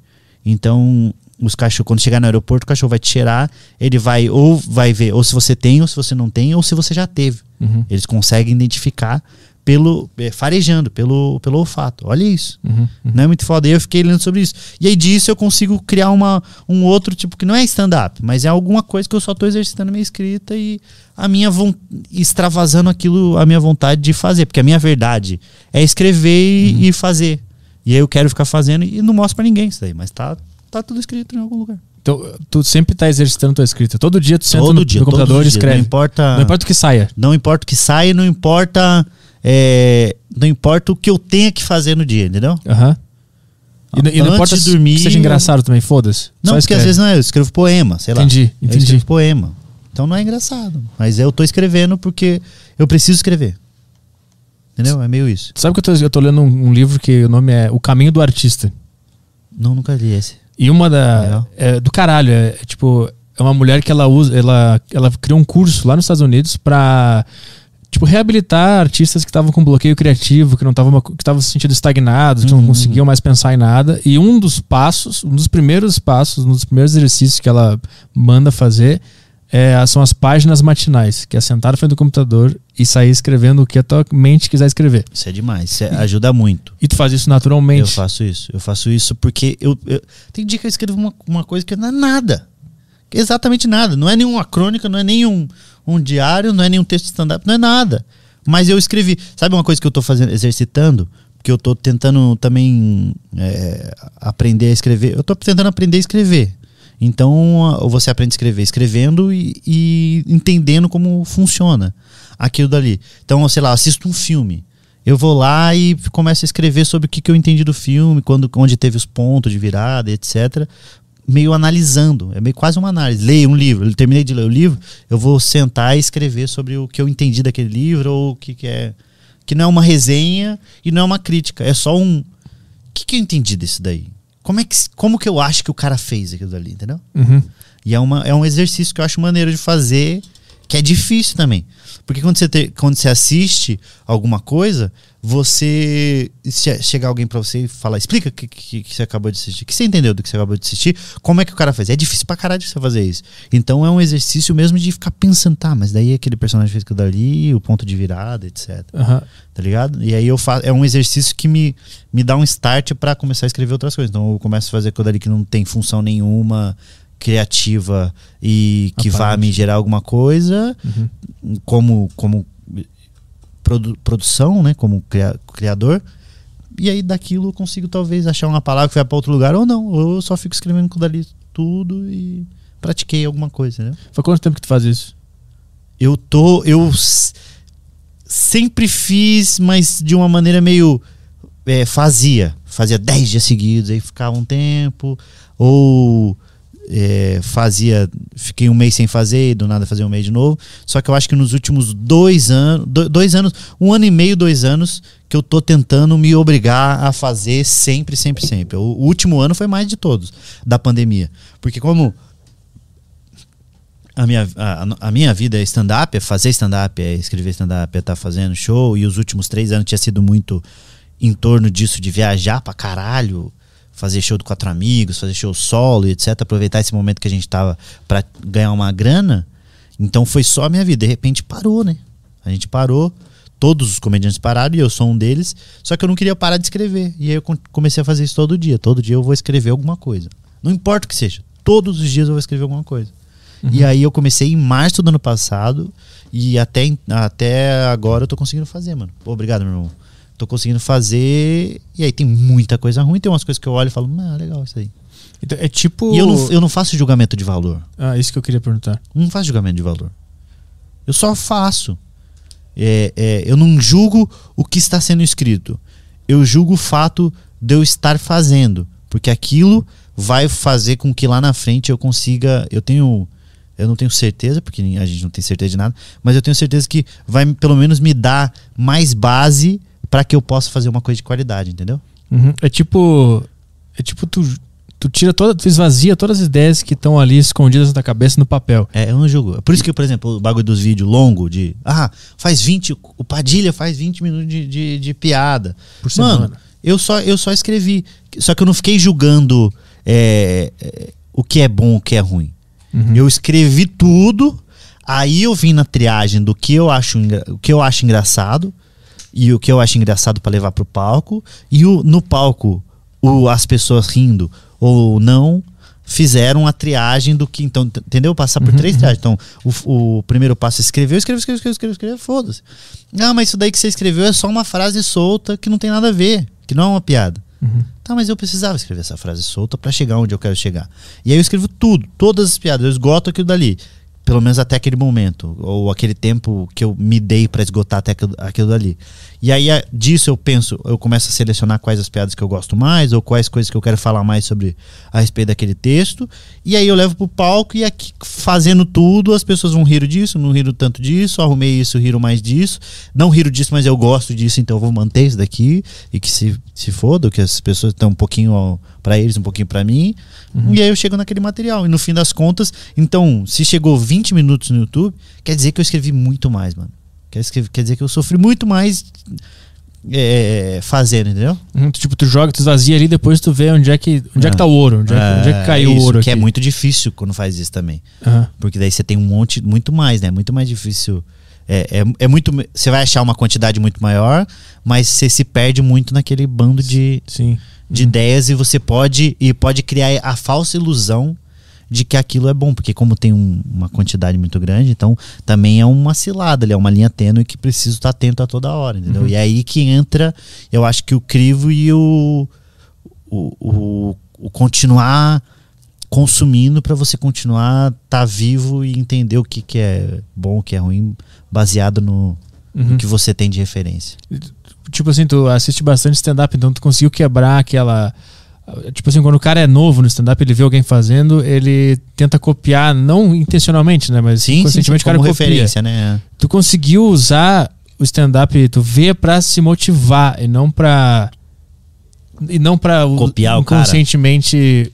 É, pegar uma ideia, inconscientemente, não, não que as pessoas Sim, façam sim, sim, não, a maioria das coisas. Usa pra motivação. Como, é, Roube como um artista. É, eu comprei esse livro, é isso, é. tá bem legal, bem legal. Já leu? Li, li. É, é- ele, é, ele é curtinho, porque ele é meio. Eu acho que é um livro de um cara que é publicitário. Uhum, então ele não é um livro corrido. Ah, bloquinho, lá, né? lá. Então ele tem um bagulho, uma placa, aí do nada você lia, volte, não sei o que. É meio Ah. interativo entre ele, meio assim. E eu li, eu li, eu acho que umas duas vezes ele, porque ele é interessante de, Uhum. de ver isso, eh, de, de- que ele fala sobre isso, sobre as referências, que nada se cria, tudo se copia, você só você tá reciclando ideias, dando seu ponto de vista a respeito de ideias que em algum momento al- alguém já falou. Que o grande diferencial é você dar o seu ponto de vista a respeito daquilo que já foi falado, né? Aham. Então é, é meio isso. Eu acho que eu assisti comédia, eu vejo, eu vi agora um, um africano, sul-africano.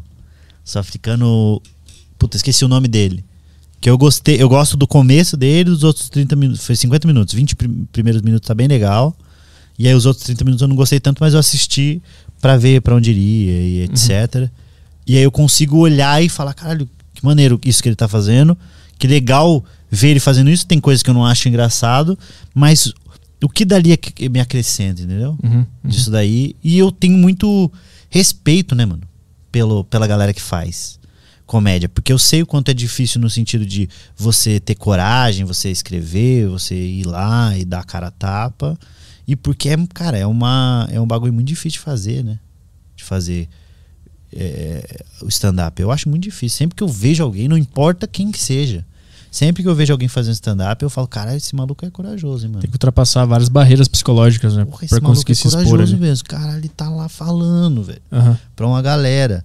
E aí, e aí você começa a entender a, a subjetividade da graça, né? Que tem coisa que você acha mais engraçada, tem coisa que você. Cara, tem. Eu tenho. Se você pegar o, por exemplo, o especial. Você gosta de Chapelle pra caralho? Eu gosto muito de Chapelle. Então, não muito, não muito. Eu gosto muito. Pra mim ele é tipo o melhor. Que, do meu gosto é o que eu mais gosto. Uhum. Porque ele tem muita coisa que me, me- que me inspira a falar, cara, eu, que- eu queria ser igual esse cara, mas não vou ser igual. Só que, que eu, como eu posso me aproximar dele? Então, eu vejo. Só que se a gente pegar, ele não é nada popular. Ele é popular nos Estados Unidos para uma bolha que é muito grande a bolha dele, porque ele também já fez o Chapéu Show. E aí. Só que se você pega, por exemplo, pra, pra, a gente volta pra coisa do. A evolução da comédia no Brasil. Entendeu? Se você coloca um chapéu para as pessoas, de cada 10 pessoas, oito não vão gostar dele fazer, entendeu? E se eu te perguntar quando tu falou do, do processo de escrever, esvaziar a mente, separar o ouro e passar pela, pelo crivo do público, né? Uhum. O quanto que se pode confiar no público a esse ponto de deixar ele balizar a tu, o teu texto? Eu acho que o, o- confiar em qual sentido você fala? Tipo assim, Do que é bom o que é ruim? é, eles não riram, né, então isso aqui deve ser ruim. Mas às vezes não é necessariamente verdade. Porque às vezes o público pode ele, não estar ele rindo. só não tá rindo porque ele não concorda com aquela piada. Ou porque tu não executou bem, ou porque ele não, É, não, mas conhece eu outras faço, eu faço mais vezes, é, não, é na primeira vez que eu faço que eu falo. Mas o público. O tipo assim, público troca primeiro, você consegue. Test, eu testo mais vezes e é, é meio. Se eles não gostam e eu gosto, eu vou insistir. E eu vou tentar mudar essa piada, eu vou tentar acertando. E talvez eu não, não esteja no momento. Eu não consigo. É isso, eu não consegui entregar. Eu acredito nessa piada, essa piada é boa, mas as cinco vezes que eu fiz não riram. Uhum. Quer dizer que a piada seja ruim? É ruim porque não tá funcionando para aquelas pessoas. Ou é, é ruim porque eu não tô sabendo executar. Então é melhor eu dar um passo atrás e deixar aquela ideia guardada e depois, quando eu tiver mais maturidade e conseguir executar ela de uma maneira melhor, eu faço ela do que continuar insistindo ela não funcionando. Mas isso tu acha que depende da tua própria maturidade ou talvez da maturidade do público? Porque esse é um dilema que às vezes eu é entro. Os dois, é os dois, pra caralho os dois. Porque se você faz pra sua bolha de, de, de, de pessoas que são seu fã e sabe o seu jeito de fazer, a possibilidade de funcionar a piada que você, eh, que você faz do jeito que você faz é muito maior. Mas se você vai fazer essa mesma piada num quatro amigos que ninguém te conhece, aí você vai ficar. Vai fazer. Então você entrou no. Vai fazer quatro quinta-feiras com a gente, porque você está substituindo o Di. Você vai fazer a primeira vez, não vai funcionar. Na outra quinta, você não vai funcionar. Você vai trocar de material, que você vai, vai entender que, tá bom, essa piada funciona, mas não funciona para esse Porque é público. um trabalho a ser feito, né? É. Sim, sim. É quando é um trabalho a ser feito, é, é que tem tantos elementos, né, que vai É, mano, você vai fazendo e você. E a nossa vida não é. Eu acho que também é. O, o ponto é, principal é chegar num momento que eu só falo o que eu quero falar e só vou gerar conteúdo sobre coisas que eu acho é, que deve ser gerado. Só que a, a gente ainda vive numa balança de um pouquinho pra lá. Tá bom, três pra é, Chaves vendendo churros, dois pra você, um pra mim. Dois pra mim, um pra você. Meio isso. Entendeu? No sentido de, de, entregar de pro às vezes você fala, é, você fala, ok, essa, pia essa piada não funcionou, tá bom, eu vou tirar essa daqui porque vocês não estão gostando dessa daqui, entendeu? Mas eu sei porque eu conheço coisas que isso aqui vai- pode funcionar. Pode eu funcionar, outras mas, eu não, mas eu tal. não vou conseguir fazer funcionar agora porque eu não tenho, Uhum. não tenho qualidade, nem maturidade, nem... é, eu não vou conseguir fazer funcionar isso daqui. Tem vezes que você não vai conseguir fazer funcionar. E aí você tem que engolir e falar, ok, algum momento eu vou trazer esse assunto de volta. Pra Uhum, ser discutido, pra ser falado, tá ligado? Sim. Tu que tá tanto tempo na estrada, tu sente que o público tá evoluindo junto ao mesmo tempo, entendendo, abrindo mais a mente pra comédia? Eu acho que eu acho que o primeiro passo tinha sido dado quando começou a, a soltaram o stand-up aqui, aí veio o, o passo das pessoas começarem a entender o que que era, que eu lembro quando eu comecei, então você faz, faz stand-up, aí você tem que stand-up, aquilo que o, Raf, que o CQC, dos caras CQC. Uhum. Então teve esse ponto, aí veio o ponto de as pessoas já começarem a entender que é stand-up sem você referenciar, tá ligado? Uhum. de você falar, você fala, o que você faz? Fala, sou comediante. Você faz stand-up? As pessoas já começaram a entender que, que existe o stand-up e já começaram a absorver aquilo como cultura, como dia a dia, como vida. Uhum. E aí tem o passo das pessoas começarem a entender dos estilos de comédia que tem. Aí vai ter o passo de das bolhas, de eu vou, eu vou consumir mais um humor negro, vou consumir mais o seu estilo de humor, o estilo de. Que começou a acontecer também quando você tem, tipo, um cara que fala só pros professores. É um estilo é o Diogo Almeida. Fala só pros professores. Ele faz um Uhum. texto para professor. Caralho, isso é um estilo. Então já é um, mais um passo dado. Só que eu acho que a comédia ela tem que ser. é, a- o público só avança quando a gente puxa a ego. Se a gente Sim. continuar fazendo a mesma coisa, Sim. vai ser feita a mesma coisa. Por isso que eu falo, é setup punch, storytelling, agora começou um pouco da opinião barra ainda inserido no storytelling, que é a parte mais difícil, porque quando você começa a dar opinião, que não necessariamente é a sua opinião, mas quando você começa a defender uma opinião, que é o que o Bill Burr faz muito bem, ele defende um ponto de vista, não necessariamente ele acredita naquilo ali. Sim. Por isso que a- esse bagulho da verdade é muito subjetivo. Se você, eu já vi entrevista dele falando que ele falou um bagulho que ele fala: "Não, não acredito, mas eu acho engraçado defender aquele ponto de Sim, vista". sim, É isso, sim. eu não acredito nisso, mas eu acho engraçado defender Uhum. isso dali. E aí essa já é um, é um é um mais um passo que a gente tem que dar. Uhum. Só que é difícil pra caralho pra fazer. Só que é uma eu acho que quando a gente começar a ter mais comediantes fazendo isso, a gente já tem a gente já tem essa geração que é o do. que você fala do dia que eu tava vindo pra cá, que é o dia, dia que eu tava. O dia que, aconteceu tal coisa comigo, que é o do, da história, né? Que é sempre trazer a história. Ah, o dia que aconteceu isso comigo, porque é uma história que aconteceu. E eu acho que essa galera já tá tentando, porque tá vendo, vê a galera de fora, assiste e fala, puta, eu também quero fazer isso. Mas é muito difícil fazer isso. Então eu tenho que fazer isso, eu tenho que ir fazendo devagar. Então é aí vira esse cabo de guerra de eu preciso dar um pouquinho pra cá pra dar um pouco pra lá. E aí é onde você vai Sim. Trocando a o marcha público, e né? pedalando. É. Pra não assustar. E aí, quando conseguir passar essa arrebentação e as pessoas saberem é, que existe e, e verem esse outro tipo de comédia, então o público evoluiu junto. Eu acho que a evolução ela é meio a- a- sabe aquela moto que é uma o cara na moto e aquela caixinha do lado Sim, que é o sim. público eu acho que tá na caixinha do lado né? Aham. Mas eu digo assim, tu tá há 10 anos na estrada, né? É, como tu conhecia referências de fora, de vez em quando tu podia pensar em alguma piada, tu pensava, puta, mas eu acho que se eu tentar fazer isso aqui, tipo assim, tu viu o show do Chapéu, por exemplo, Ah. e tu meio que tu pensou algo na linha dele. E aí tu tá 5 anos na estrada, e aí tu pensa, puta, mas se eu fizer isso aqui, pro público ainda não vai entender o que, que eu tô fazendo. E aí tu tentou fazer e não funcionou. Sei lá, um exemplo. Tu percebe que isso foi evoluindo, que tem material que tu gostaria de fazer, que Sim. tu já consegue fazer mais. Não, muito mais, muito mais. Eu há dois anos atrás eu tava fazendo um sobre. Eu fui testar sobre relacionamento abusivo. Que eu passei por um, né? Também. Eu não, não era o abusador, né? Ninguém que é o abusador fala que era o abusador. Eu era, eu era vítima. Mas um cara, um cara admitindo que era um abusador seria maravilhoso. Nossa, sabe? maravilhoso, mas dificilmente alguém vai gostar dessa pessoa. Ele tem né? que conseguir fazer direitinho. É, e aí eu, eu sofria, mas que é engraçado também um homem sofrer. Quando você fala, eu passei por um relacionamento abusivo, a galera, a galera já ri porque você fala, você passou. Não, isso é porque as pessoas acham que é só mulher que passa por isso. Aham. E aí foi um material que eu tentei fazer do- há dois anos atrás, foi já não funcionou tanto. E eu falei, fiz, fiz, fiz, nada. E agora eu trouxe ele de novo. Já, já tá funcionando um pouco melhor. Porque não sei se é uma coisa que a sociedade já tá discutindo um pouco. Ou se eu escrevi piadas melhores. Ou se eu tenho uma segurança maior para falar sobre isso. Ou se eu tenho mais culhão, entendeu? Ou se o público tá com mais referência também, né? tá mais, com mais referência. Então eu acho que tá acontecendo. Mas a, a, a gente. É, é, é importante pra caralho esse material que tá sendo colocado no YouTube, porque você tá fomentando culturalmente, porque nos Estados Unidos é cultura, né? Nos Estados Unidos a galera escutava disco. Uhum. De, tem, tem 70 anos a comédia stand-up, lá mais até, mas eu digo, é, quando começou disco, passava na TV toda hora, especial de comédia. Clube de comédia O cada esquina. né? Clube de comédia cada esquina. O, o pai leva o filho pra ir, a leva a filha, vai a família, vai assistir. Às vezes, o, o comediante mais familiar, né? O, friend, o, family, né? Family friend lá. Aham. Eles fazem isso. E aí aqui começou a acontecer. Eu, eu tô achando que começou a acontecer isso.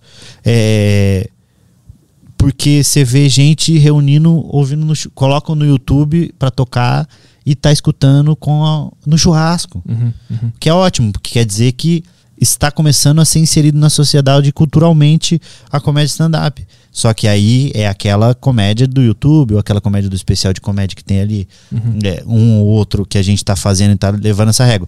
Por isso que é a importância de continuar fazendo, continuar a nadar, continuar a fazer.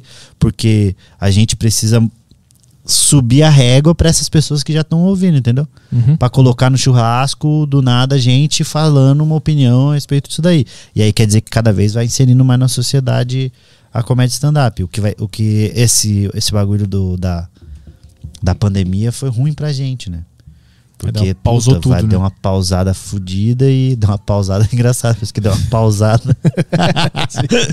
deu uma pausou tudo, tu- paralisou o movimento que a gente tava fazendo, então tava todo mundo vendo, vamos, vamos, vamos, parou tudo. Aí começou a fechar bar, que fazer stand up, começou a fazer, puta, isso daí vai dar um atraso. Então quando voltar à normalidade, a gente vai ter que começar de novo a fazer um trabalho disso daí. Sim. E aí subir na régua de novo e tentando, e tentando, e tentando. Mas eu acho que. a- eu acho que depois da pandemia, eu acho que até vai causar o, o efeito contrário do que tu falou agora. Eu acho que a o pessoal vai estar tão afim de se entreter que eu acho que vai relaxar um pouco os limites da pessoa, de coisas que ela ouviria ou não, entendeu? Quando acabar essa merda, todo mundo vai pro bar e vai querer ouvir loucura e doideira acontecer. Eu acho que sim. Acho que sim.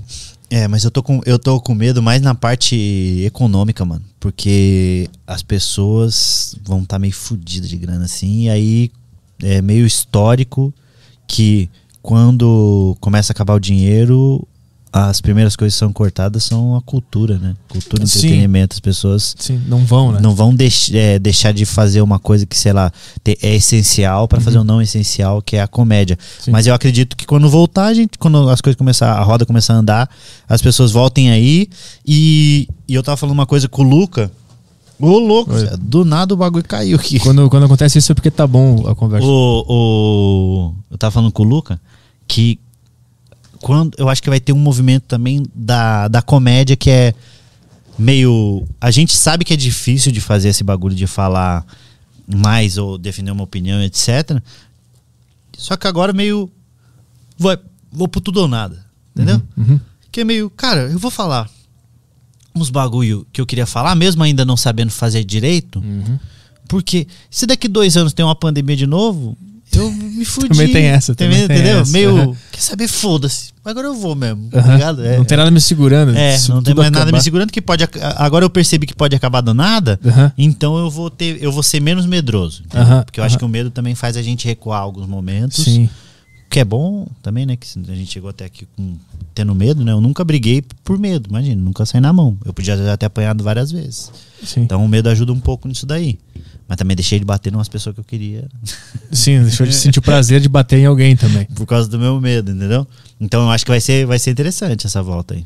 É que, o- é que o medo ele paralisa no stand-up, ele não tem muita função, porque ele paralisa tu Você falar um negócio. Fala de falar uma coisa que você acha que vai fazer É. você passar vergonha. É um medo meio. meio É um, me é um medo só seu, né? Uma coisa que paralisa só você. Tem um É. medo que é meio de paralisa de, ah, não, vou passar vergonha. É o medo de sofrer pela vergonha que você vai vir a passar. Uma coisa que nem aconteceu é, ainda, né? tipo, se tu E que não tem passar- problema nenhum passar uma vergonha É, também. se tu passar ela, tu lida É com ela. porque é muito ela chegar. difícil também, mas é difícil. A gente fala assim agora, Sim, mas quando claro, você tá no palco e não tá funcionando as piadas, você vai, ai, caralho. É, é. E aí quando. É muito difícil, porque tu finge que não tá mal, e aí piora, né? Vai ficar tudo fica mais poluído na. Começa a poluir tudo. E é- só que é meio, se você. É que é difícil usar a lógica quando você tá com medo, você tá usando a emoção, né? O medo é uma emoção. Quando você tá usando o medo, é difícil você usar a lógica. Porque se você for pela lógica, você tá fazendo um show pra 50 pessoas e aquele show não funciona, foda-se. Porque são 50 pessoas que você nunca, talvez, você nunca mais vai ver na vida, até porque ela nunca mais vai voltar no seu show porque ela achou ruim, mas você nunca mais vai ver. Entendeu? Então é mais logicamente falando, é melhor você passar vergonha na frente de 50 desconhecidos do que um conhecido que você sempre vai esbarrar com ele e ele vai te aloprar. Uhum, uhum. Entendeu? Mas é muito difícil. Isso é fácil falar aqui sentado no sofazinho, agora eu quero ver no palco. Tu, tu chegou a estudar também sobre psicologia ou a mente humana pra saber lidar com essas, com essas merdas, com esse medo, com a insegurança. Cara, não, eu, eu leio, eu tento ler, eu leio bastante, eu gosto muito de filosofia. Hum. Então a filosofia, ela, ela é. Ela elucida muitas coisas, né? Mas eu, eu tento. Eu vejo vídeos, eu leio bastante coisa, mas eu sou. Eu, eu sou ruim de reter informação. Isso pra mim é ruim. Que eu preciso ler muito uma coisa pra conseguir absorver. Eu leio muito pra absorver pouco. Uhum. E aí eu preciso é, consumir gr- grandes quantidades. Mas eu tento sempre ler coisa de filosofia, coisa de, de psicologia pra pensar na comédia, sempre pensar na comédia. Entender o que tá acontecendo na tua cabeça É, na hora. minha cabeça, do negócio, no, no, por que que para não sofrer também, sabe essa coisa de, de ficar sofrendo isso que a gente acabou de falar de, meu Deus, eu passei vergonha, meio, na, foda-se. Não, não tem problema isso daí, não quer dizer nada na, na vida das pessoas.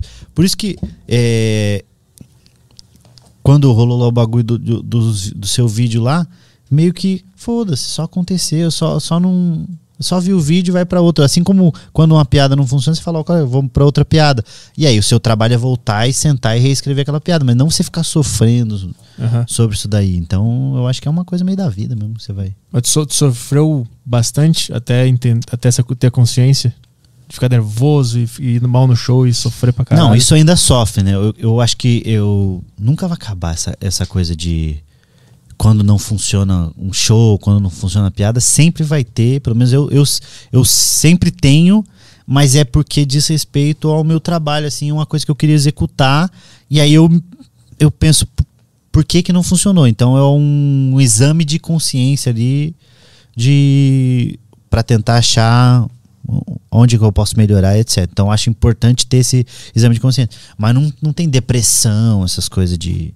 que tinha mais. Pô, nos primeiros anos de comédia tinha muito mais. Assim, quando eu sofria de caralho, mas ninguém, ninguém me acha engraçado, não sei o quê.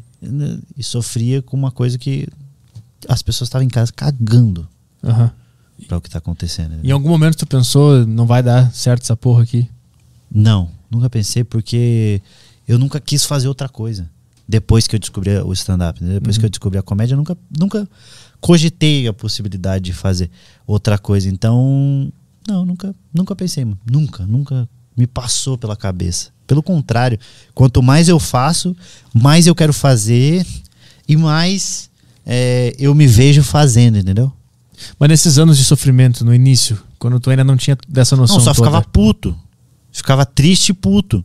Porque eu não queria que aquilo tivesse acontecido. Aham. Porque eu gosto demais. Então, eu gosto demais de fazer. Quando não sai do jeito que eu quero, então quer dizer que aí é a frustração. É mais a frustração. E a frustração é foda, mano. Uhum. Então ainda existe a frustração. Quando eu penso em piadas, escrevo, subo, não funciona, eu fico frustrado porque as piadas não funcionou. Só que ao invés de só ter a, a depressãozinha de o chororô do, do coisa de ah, meu Deus, ai, sou um merda, não sei o quê. Aham. Eu penso, tá, eu sou um merda, mas o que, que eu posso fazer pra melhorar, entendeu? Aham. Eu, eu sofro é, buscando melhorar, entendeu? Mais, mais isso. Eu uso como, co- como coisa de. Ok, eu preciso fazer mais. Ao invés de ficar sofrendo, falo, eu preciso fazer mais, eu preciso escrever mais, eu preciso ler mais, eu preciso ver mais coisas. Porque se eu fui mal, quer dizer que eu não, eu não tô executando direito, ou aquele, naquele momento a plateia não estava tanto conectada ou entendendo o que eu queria dizer.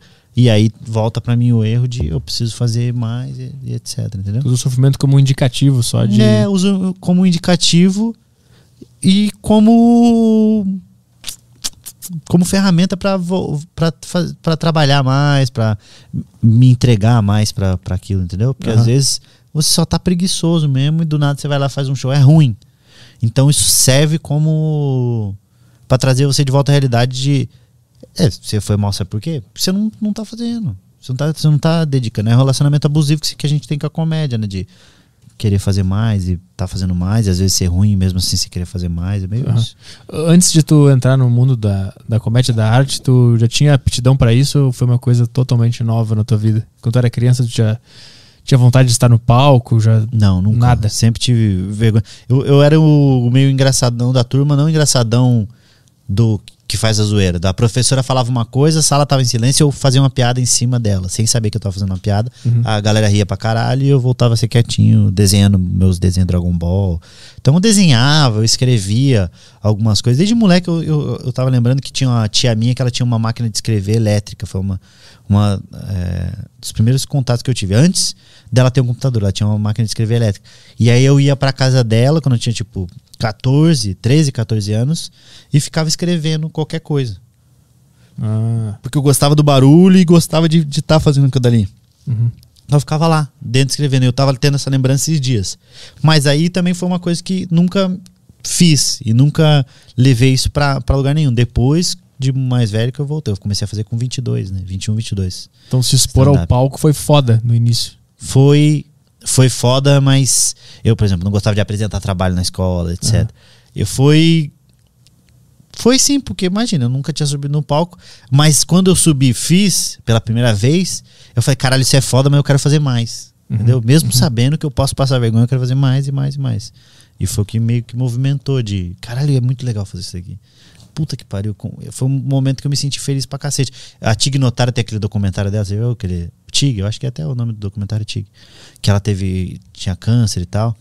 Que meio conta essa história, que a mãe dela morreu de câncer, não sei quem. aí Ela descobriu que o pai dela morreu, a mãe dela morreu de câncer. E aí, logo na sequência, ela descobriu que ela tinha câncer de mama. Você já viu esse documentário? vi, não Nossa, vi. pesado pra caralho. Muito foda, muito foda Não é esse não? documentário. Legal É, pra cara, é muito é emotivo. Bem legal, cara. emotivo pra cacete. E aí ela. Que ela foi meio esse foda-se de que, que a gente tava falando do. Quer saber? Pode ter outra pandemia, então eu vou pro palco, eu vou falar todas as minhas verdades, eu, tudo que eu acredito que é engraçado e foda-se se as pessoas não vão rir, porque pode ser que amanhã estoure outra pandemia e eu tenho que ficar fechado em casa. Só que ela foi do câncer, ela descobriu que ela tava com câncer de mama, ela tinha um monte de ideias, de piadas que ela sempre quis fazer, mas ela não fazia porque ela se sentia presa.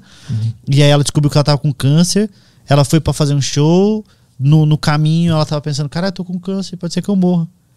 Mano, quer saber? Foda-se. Eu vou falar tudo que eu quero falar agora, porque se eu morrer amanhã, pelo menos eu tive esse gostinho. E aí ela fala, tudo, faz todas as piadas, e aí tinha um monte de gente influente na plateia. Tava o Luis C.K., o Ed Helms, que faz o, Sim. sabe, né, o The- Office. É, tinha mais, mais comediantes, Sarah Silverman, tinha tipo um, um bando de, de comediantes. e Eles começaram, acabei de ver uma das melhores coisas da- que eu já vi na minha vida, não sei o quê.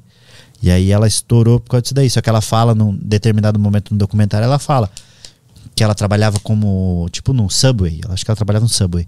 Aí ela fala, eu, quando eu subi pra fazer stand-up pela primeira vez, foi tipo, caralho, é isso. Só que ela tinha, tipo, 26, 27 anos. 20, 25, ou, ou, entre 25 e 27. Ela fala, é isso. Porra, é isso que eu quero fazer o resto da minha vida. Por que, que alguém não me falou lá atrás? Por que, que não me falaram quando eu tinha 17 anos? Por que, que eu tive que ficar trabalhando durante 8 anos com um monte de coisa que eu não gostava, sendo que é isso que eu queria fazer, entendeu? E o stand-up foi meio isso daí pra mim. E aí, por isso que eu falo que mesmo quando eu, so, eu sofro, quando o show vai mal, ou quando as piadas que eu quero que funcionem não funcionam, ou quando é um show ruim, ou quando é um, um evento, etc., a motivação de continuar fazendo pra mim é maior do que o sofrimento, entendeu? Sim, entendi. Isso é uma coisa que sempre me intrigou, assim, como que a- o ser humano consegue não levar pro pessoal algum tipo de fracasso. Porque eu não consigo. Quando eu vou mal, eu levo pro pessoal, eu fico mal pra caralho. Eu queria entender. Mas leva o pessoal. Mas eu, Como assim? Você Não, leva o pessoal nesse qual sentido? tipo assim, tu vai lá, faz um show e vai mal. Tu consegue perceber, eu sofri aqui, vou voltar pra casa, tu fica mal, mas eu vou trabalhar nessa porra. Eu levo com uma certeza de que eu sou um bosta do caralho. Entendeu? É, mas daí você tinha. Já falou isso na tua terapia? Já? Já, já, ah, já, não. já. Então, em algum momento ela vai conseguir destravar isso aí. Eu tô, eu tô fazendo. Em você. Eu tô, eu tô tentando, tô tentando. Ela vai, ela vai, vai, vai conseguir chegar, ou ele, ou ela vai conseguir chegar nisso daí. Não, eu levo o pessoal pra caralho, porque a comédia é minha vida, minha, minha vontade. ah, Eu, eu só sei viver para fazer isso, não, não quer dizer, não é só sei fazer isso, porque eu não sei fazer, eu tô aprendendo a fazer, e eu quero e vou continuar aprendendo e vou continuar fazendo, mas eu só sei viver para fazer isso. Então, quando vai mal, eu me sinto mal porque, caralho, sou eu Uhum. que tô fazendo isso dali. Caralho!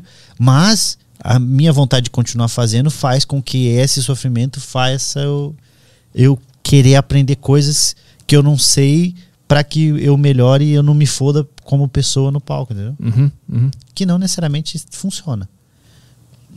As ferramentas e, a- e as coisas que eu tô aprendendo. Mas é o, é o jeito que eu consegui. É, que eu encontrei de ressignificar isso que eu tô sofrendo, entendeu? Sim. É tipo o cara que, tá, que a mina terminou com o cara, o cara tá puto e vai pro puteiro. Eu sou esse cara. Ele ressignificou. Aham, aham. Ele foi pro puteiro. Em vez de sofrer, ele tá no puteiro. Uhum. Tem gente que usa droga, tem gente que bebe, tem muita gente que bebe. Cara, eu fui mal, vou encher minha cara, vou cheirar e foda-se, vou esquecer disso daí. Você só sofre e chora, e escutando, sei lá, música triste. Tô criando uma imagem na minha cabeça. e eu Escutando NX0. faço isso, fico puto pra caralho e fico meio.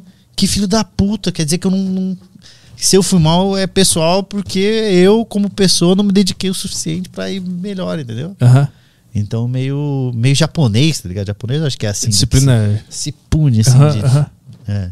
O- Na, a comédia tem duas. Acho que tem dois fatores importantes, que é o texto e a performance. É. Tipo, O teu texto pode ser bom, mas se a performance for ruim, o Uhum, texto caga tudo.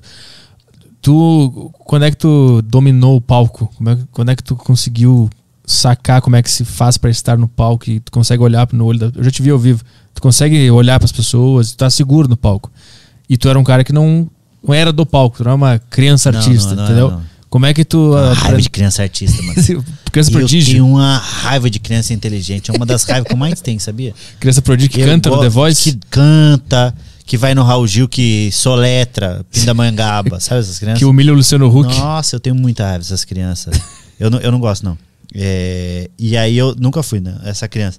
Cara, eu não, não sei se, se domina. Tanto que eu tô em busca de achar a persona e o que eu quero fazer é sempre uma, uma coisa. Porque eu quero ser isso daqui, aí eu tô fazendo lá e de repente eu tô fazendo e falo, mano, mas não é isso aqui ainda. Aí eu me perdi, aí eu consigo trazer de volta. Eu acho que é um. É, um, é igual surfar, eu acho um pouco de. Já, não sei se já tentou surfar. Não, eu já vi. Porra, é difícil pra caralho. Que, que também quem vê os caras fazendo aquilo lá É. é. uma treta do cara. Eu acho que é meio isso. Então, cê, às vezes você tá e fala, é isso, é isso, é isso, é isso. Aí você cai da prancha. É isso, é isso. Eu acho que é um meio, um, um meio termo disso. Aham. Só que eu acredito que o fato de, de ter um pouco de, de, de público, uma galera que, que, que me acompanha, já conseguem chegar um pouquinho. Então, dem- demora menos pra eu conseguir ser eu. Pra tu surfar a palco, né? onda. É. Aham. Mas até tu construir esse público. É, eu fui sofrendo no sentido de, de encontrar. Porque aí, até eu construir esse público, eu tava no, no dilema de pra onde eu quero ir, entendeu? Aham. Eu tava nesse dilema de pra onde que eu quero ir. E aí, quando eu consegui ah, é, construir um pouquinho esse público, foi coincidentemente no momento que, que, eu, que, que eu já tava en- entendendo pra qual caminho que eu quero ir, entendeu? Uhum. Pra onde eu quero chegar. Uhum. Que ainda não cheguei e eu acho que vai demorar muito, porque eu- a gente volta no negócio do tempo, de estrada, de escrita, de maturidade, de fazer mais e mais e mais e mais. É, para você se descobrir, descobrir. Continuar a cavar, né? Que tem aquele do Luiz C.K. Que ele falou, que ele falou né? George Carlin. George Carlin, que isso é demais, né? Exatamente isso. Eu continuo a cavar, continuo fazendo para algum momento encontrar a, a, a verdade. Mas eu, eu tenho uma- um bagulho comigo que é o seguinte: não importa a plateia, não importa se é meu solo, ou se é uma participação no show do Luca, ou se é que eu faço bastante em bar, né? Eu faço bastante show com todo mundo, sim. E aí, não importa se é esse show, eu sempre vou com o pensamento de ninguém me conhece, eu sou um comediante, eu preciso fazer piadas boas. Sempre isso. A me- O que, me, o que move eu a escrever é meio isso. Sempre eu preciso escrever piadas boas. Não, não vai conhecer. Não, não sou... Cara, quem é conhecido é o Whindersson. O Whindersson é conhecido. Sim, sim. Os cara, o Thiago ele é conhecido dentro de uma bolha, só que a bolha dele é grande. Só que ainda assim ele não é conhecido pra caralho. Ele é conhecido dentro daquela bolha, ele é conhecido pra caralho dentro daquela bolha que é grande. Mas conhecido mesmo é o Paulo Gustavo, que agora tá internado. Você vê que, tipo, todo mundo tá falando, não importa é, a sua mãe ou, entendeu? O cara no, no Nordeste, esse maluco é conhecido. A gente é conhecido por algumas pessoas. que é muito, Tem muito mais gente que não me conhece que conhece. Então eu só continuo sendo um comediante. E eu, como comediante, preciso escrever piadas. Então Aham. eu sempre.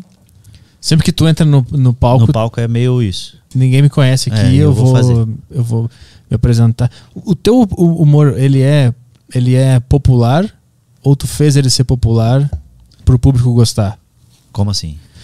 Tu é um cara mais acessível de ouvir o material que tu faz. É mais agradável de ver o que tu faz, porque são, são assuntos é, tipo Reconhecíveis, são mais reconhecíveis, isso, né? é, são Sim. Tipo, é mais fácil as pessoas gostarem e olharem, ah, que legal esse cara, do que um cara que faz um humor mais, mais denso, mais pra baixo, sei lá.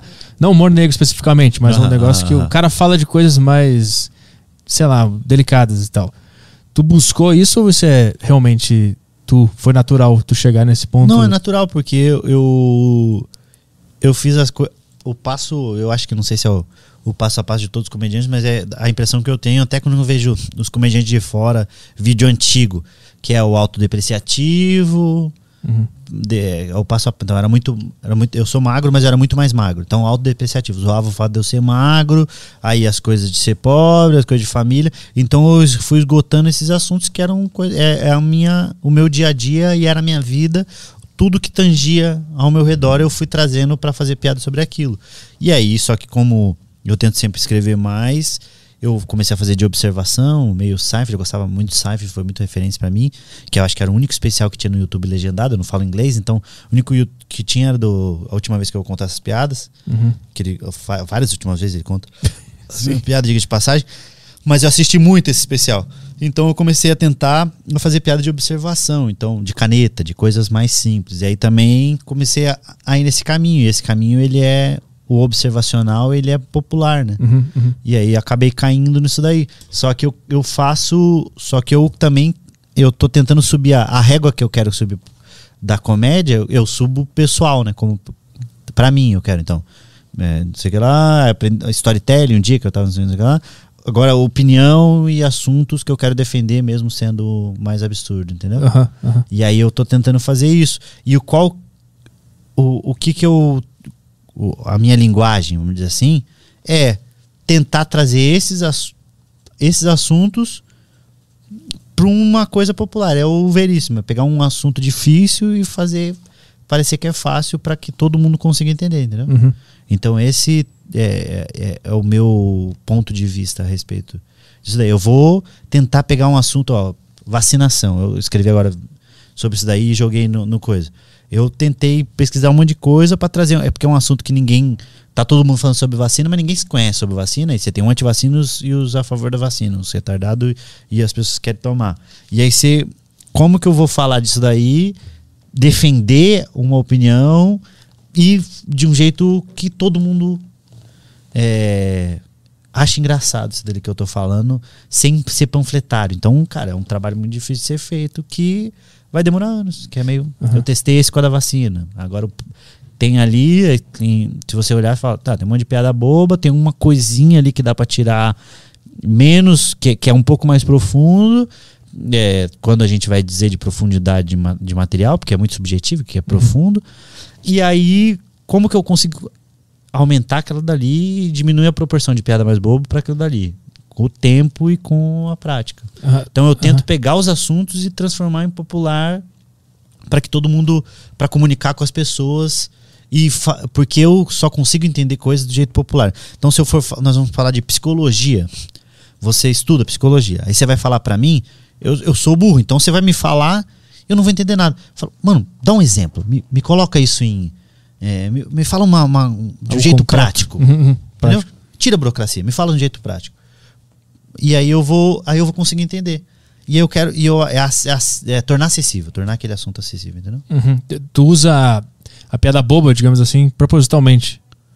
Eu acho que, que eu, eu nem eu não, não faço julgamento de valor. É o ba- a gente volta pra isso, entendeu? Aham. O julgamento de valor de piada boba, não sei o que. Tem coisas que eu já não faço mais. O corintiano, o gaúcho, ó, essas coisas eu já tirei é, é, do meu repertório, isso daí. Só que eu não faço julgamento de valor de pessoas que fazem porque pra, a, a pessoa tá usando aquela ferramenta pra chegar em algum lugar. Às vezes só pra ofender, às vezes só pra. Mas tá usando pra. Mas eu tento não fazer. Só que eu tento não fazer julgamento de valor e se aquela piada me serve como função pra chegar num lugar maior, então eu uso, entendeu? Como Entendi. boi de piranha. Entendi, entendi. Aham. Entendeu? Caralho. Eu tô ficando, eu tô inspirado, não parece, mas eu tô, eu tô ficando mais inspirado. Entendeu? Eu uso meio de boi de piranha mesmo, de. Eu desço a piada, a coisa de, ah, de rir, da, da pessoa tá rindo, enquanto ela tá rindo, eu tô falando um monte de coisa que é o, que tem que é mais densa pra ela tá ouvindo, mas como ela tá rindo daquilo dali, ela tá rindo meio num fluxo, meio de. Uhum. Ih, tá acontecendo. tá- tá- só tá sendo levado igual quando você vai sendo levado pra dentro do metrô, você nem queria. Sim, sabe? tu vai levando ela pro lugar que tu É, quer, usando alguns levando, artifícios que tu isso, sabe que funcionam. É. Saquei, entendi. Tá, tá ficando. Caio, tá prestando atenção aí? Tô. Tá se inspirando também? Não, o Caio já falou que o que a gente faz não é stand-up. Não é stand-up, eu não vou ouvir o que ele vai É, eu acho que. Ah, eu acho que ao invés de você, vocês tinham que inventar um novo nome pro nossa comédia. Já que não é stand-up? Não, eu acho que a Ele- gente ele já deu essa ideia. Inventar. é, Não, a ideia que eu dei Não, foi ele falou isso contrário. no vídeo. Ele, falou. É. A ele é o contrário, dei- ele falou: a gente precisa. A gente tem que criar uma arte nova. É uma arte nova, ele falou. A gente Tem que criar precisa uma arte nova. Tem o TED Talk, já existe assim. É. É, só tu ir lá falar as coisas. Que pariu. É que tem o TED e o TED Talk, né? Isso, isso. Que o TED ele é, uma, é mais, ele é maior e etc. O TED Talk é. Vamos falar rapidinho sobre esse tema aqui que ninguém ia prestar atenção durante 60 minutos. Vamos fazer em 20 pra ver se o pessoal entende que a gente Você quer. consegue deixar isso mais curto? Porque é sempre um negócio muito chato. né? É sempre um É, negócio é. mala pra caralho. É. Como os algoritmos influenciam na sua meditação. Viado, como é que nós estamos de tempo? Eu preciso. Que tem vou entrar- outro podcast, vou fazer outro podcast. Agora eu só tô fazendo podcast. Eu não faço mais stand-up. Eu fui no Rafinha, no Di, no Flow, no Podpah, no. Vou no Vênus na quarta. Volto aqui nessa casa, quarta-feira. Aham. Vou fazer o do Bexiga Comedy. Ah, eu vi que eles estão com. é, eu vou fazer o deles agora. Mas que, hora, que horas que é? 5 e meia. 5 e meia? Uhum. Então vamos fazer as perguntas da galera aí? Rapidão? Beleza, vamos para as questões aqui do Telegrola. Vamos lá. Telegram. Que Você porra ganha que é? dinheiro essas porra aí também? Com o Telegram? Não, com esses superchats, essas coisas você faz? Superchat sim, mas Faz? o pessoal não isso. manda muito aí. Tem superchat? Tem um superchat aqui Pô, De com moral. dois reais deve de ser. 5 reais. Óbvio. Mas tem aqui no grupo do Telegram, antes, prioridade pro Telegram. É, o Vinícius mandou, pergunta. ah, boa tarde, rapaziada. Gostaria que o Afonso revelasse qual a opinião dele sobre o estilo de humor Bruna Luiz. Boa sorte na nova carreira com os cinco amigos. Que eu falei que eu entrei pros quatro amigos agora. Você entrou pros quatro, agora, são cinco É. amigos. Eu fiz um vídeo explicando como é que foi o processo de seleção. Tudo. ah, que maravilha. um videozinho lá. Eu faço que nem o The Voice, que vocês estavam todos sentados numa, numa De cadeirinha. costa, aí um vira. Aí eu fiz a pose da quebrada e o Thiago- e o Thiago Ventura bateu e vi- e virou. bom isso. Muito bom isso daí. O, o, de, o De Noite fez uma vez um. Ensinando o novo curso de comédia. Já viu esse vídeo? Eu vou te mandar. Não vi, não vi. Engraçado pra caralho também. Estilo da quebrada. Aí só um cara, o Murilo Ah. Couto zoando. Estilo de não sei o quê. Da putaria. Gente que só fala putaria. Toma no cu. Ah, rola. Eu pego a rola. E, e eles fazendo. Bem, bem maneiro. Fizeram meio satirizando. Engraçado pra caralho. Tinha um cara que abria o, o meu show, que é o Igor. Eu não sei se ele tá vendo aí. Ele fazia um personagem que era o, o Afonso Ventura. Aí ele misturava os dois Isso e é fazia, engraçado. fazia. Ele abriu o meu show. Mas já existe, é, chama Gil Lisboa. O. Perguntou da Bruna. Cara, não, eu, eu, eu ainda não é o estilo que eu gosto de, de, de, de comédia, mas eu não acho que não é stand-up. Discordando do Caio. Temos uma discordância Vai, aqui. discuta o Acho cara. que não é stand-up, não, não, não considero O que, stand-up. que é stand-up? Fala o que que é stand-up. Cara, sabe que eu vou dizer aqui que não- o que eu disse ali não é uma parada que eu pense mesmo que não é stand-up. Tipo, quando eu vejo, eu falo, não é stand-up isso aqui. Mas eu Arregou. falei da boca pra fora. É, vou falar que eu peidei aqui. Arregou. Não, não é nada, ele tava bêbado. Eu tenho que é, é, voltar o dia que você estiver bêbado. Não, mas eu vou. E eu tiver armado. Mas eu vou fazer, eu vou fazer uma arte nova. Vai, eu não vai sou- criar uma nova Eu vou arte, criar uma nova linguagem na arte. Assim. É o Lenny Bruce do Brasil. Ele É. vai ina- inaugurar o novo, a nova arte. Posso fazer essa arte nova? Não, no caso você faz stand-up. Mas se eu aprender a fazer essa arte nova? Ah, daí, daí sim. Ué, então você Mas ele vai, pra ju- isso. vai julgar antes, né? Vai ter que julgar. Se ele é o criador, sempre ele vai ter que julgar. Você não pode, você não vai ganhar. Eu vou fazer uma seleção, a cadeirinha do, do The Voice. Vai ser o mesmo processo Mesmo do Petri. processo de- que o do Petri pro Quatro Amigos vai ser você com no- sua nova arte que não tem nome ainda. Não, não tem nome ainda. Mas vai Talvez ser bem parecido com o stand-up? Se der um comedy, talvez, alguma coisa assim. Mas eu acho que se dá um comedy já tem. Mas essa piada foi muito stand-up comedy. Foi, né? É. É. É porque eu tentei fazer uma. É porque ele ainda não está praticando a nova arte dele. Eu, eu só Ele tá, tá no pegado, papel ainda, só botei no papel, eu não tô até riscado, assim. eu não- Entendi. Ainda, não Tô é esse nome, pensando- Sit Down. Não. Tô Tá. pensando em fazer em. é, se der um comedy clubs. Não vai ser. Ainda não é isso, ainda não é isso. Mas eu acho que dá pra continuar testando. Continua tentando, meu amigo. Você vai continuar. Vai lá. Ai, ai. O que, que é? Questões? Tem mais questões? Pô, tem um monte aqui. Não, vamos ler as questões aqui. Acho que foi isso que ele respondeu. Aqui. Boa tarde, Petri, Caião e Afonso. Gostaria de saber quais são as principais referências de humor dele. No humor internacional e no humor nacional. Grande Luiz aqui mandou a pergunta. Luiz mandou isso? É, o Chapelle, o Bill Burr. Eu gosto muito da Michelle Wolf. Ultimamente é uma das, das comediantes que eu tô gostando muito, muito mesmo, assim. Dos especiais dela que eu vi. Eu gosto. Porra, eu vi o do. Ri pra caralho. Acho que o especial que eu mais ri no- nos últimos tempos foi o do Brian Regan. Esse que entrou agora, que ele tá de Puta, eu não- cabelo não vi branco. Nossa, muito engraçado, mano. Muita piada, assim, muita piada boba, boa, assim, de observação, legal pra caralho. Cara, tem muita gente. Eu gosto, eu, eu tenho muita referência de leitura, então eu gosto do Bukowski pra caralho. Tipo, ele, eu, eu consigo ver o que ele tá fazendo ali e talvez tentar trazer pra minha comédia. Então é que é muito difícil o que ele faz. Gosto do Veríssimo pra cacete. Rubem Fonseca, eu gosto muito também escrevendo. Você falou do Bukowski. O Bukowski. Bukowski é um escritor. Inclusive tem um livro dele aqui. É, é um cara que eu também tento fazer alguma coisa, tirar da arte dele aprender um pouco da, do que, da escrita dele e trazer pra comédia. Mas o que especificamente, assim? É, é, eu acho que é essa coisa da, da realidade, entendeu? É Do- muito- porque ele escreve sobre, a- sobre o. ele faz o que, o, o que a gente tá falando sobre parecer fácil. Porque parece que ele só tá narrando uma coisa que acabou de acontecer com ele, né? De um jeito bem seco, né? De um jeito bem seco, sem florear. Sem, tipo, você pega um, um- o livro do Hobbit, o- do Tolkien, que é só descrição pra caralho, que não leva pra lugar nenhum. Uhum. Ele corta tudo isso. Então ele só vai falar.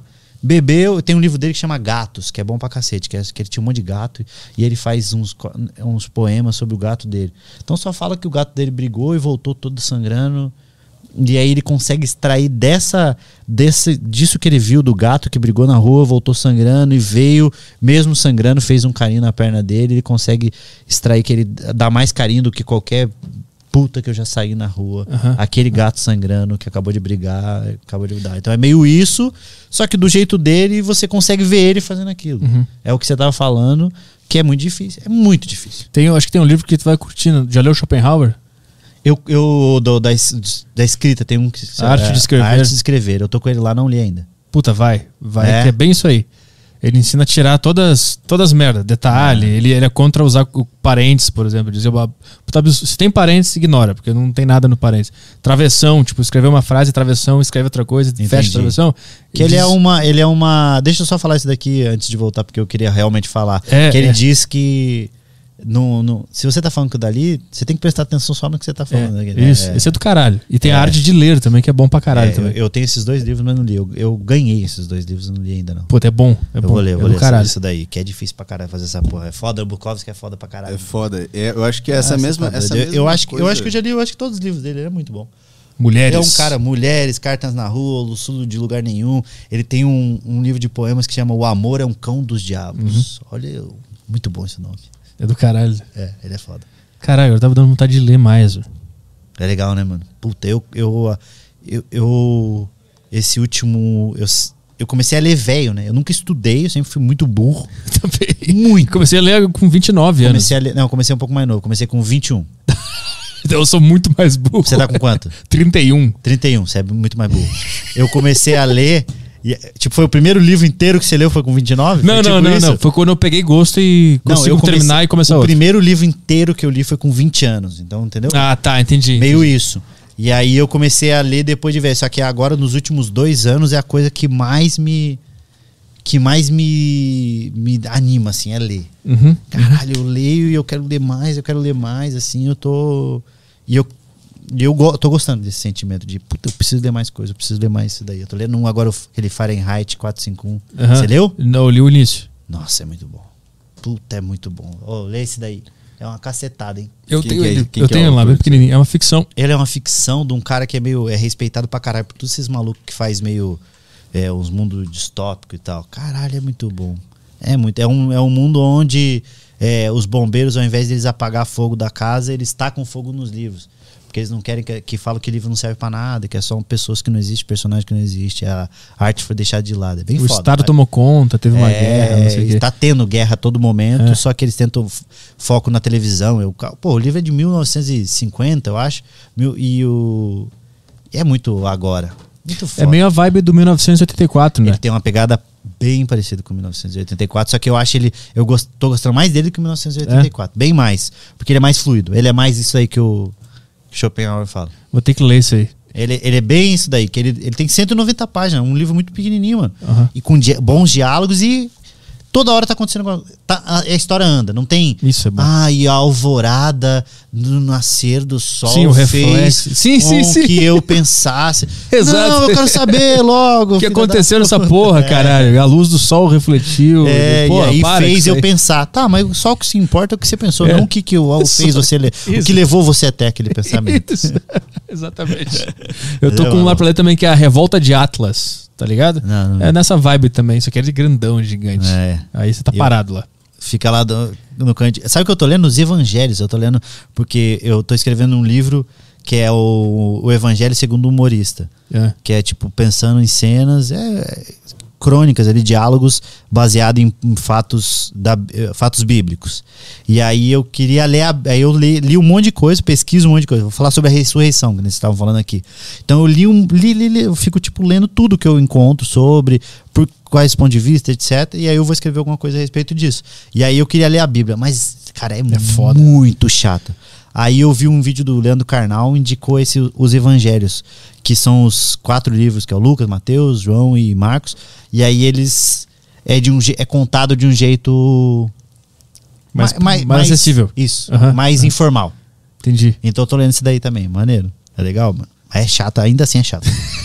Ainda Acho assim que é nada é derivado da Bíblia vai ser Não, legal, né? vai ser sempre chato pra caralho. Eu acho que as histórias, as histórias é até que são boas, mas é isso. Tem muita descrição, demora muito pra chegar. É. Vamos lá, rapidão, mais alguma questão aqui? Ah, tem a questão de quem que é? Do Renato. Boa tarde, galera. Queria saber se vocês acham possível em um único show ter comediantes com estilos, de- com estilos muito diferentes. Tô tentando imaginar como seria um show do Quatro Amigos com o Petri e tá dando uma bugada. Beijão, abraço. Tem, rola com pra certeza caralho, tem. né? Claro que tem. Caralho, total, total. É, aliás, essa é uma das, das coisas mais legais da comédia. Você tem uma variedade de público. É você ter gente. Por isso que não existe um melhor ou um pior. Porque existe gente que gosta das suas piadas, tem gente que gosta das piadas da Bruna. Uhum. Tem gente- entendeu? Eu acho que isso é maneiro. Por isso que não dá pra fazer julgamento de. de ah, fulano é melhor que ciclano. Não. Fulano é melhor pra você, mas ciclano é melhor pra outra pessoa. Por falar nisso, em evento tipo risadaria, assim, onde vão vários comediantes pra se apresentar, tem um padrão de quem costuma se dar bem? Tipo, Não, o padrão Normalmente é. Quanto mais popular, mais vai se dar bem. Isso é porque. para um público popular. Mas, se a pessoa que é popular for no show do Petri, vai se fuder. Porque as pessoas querem.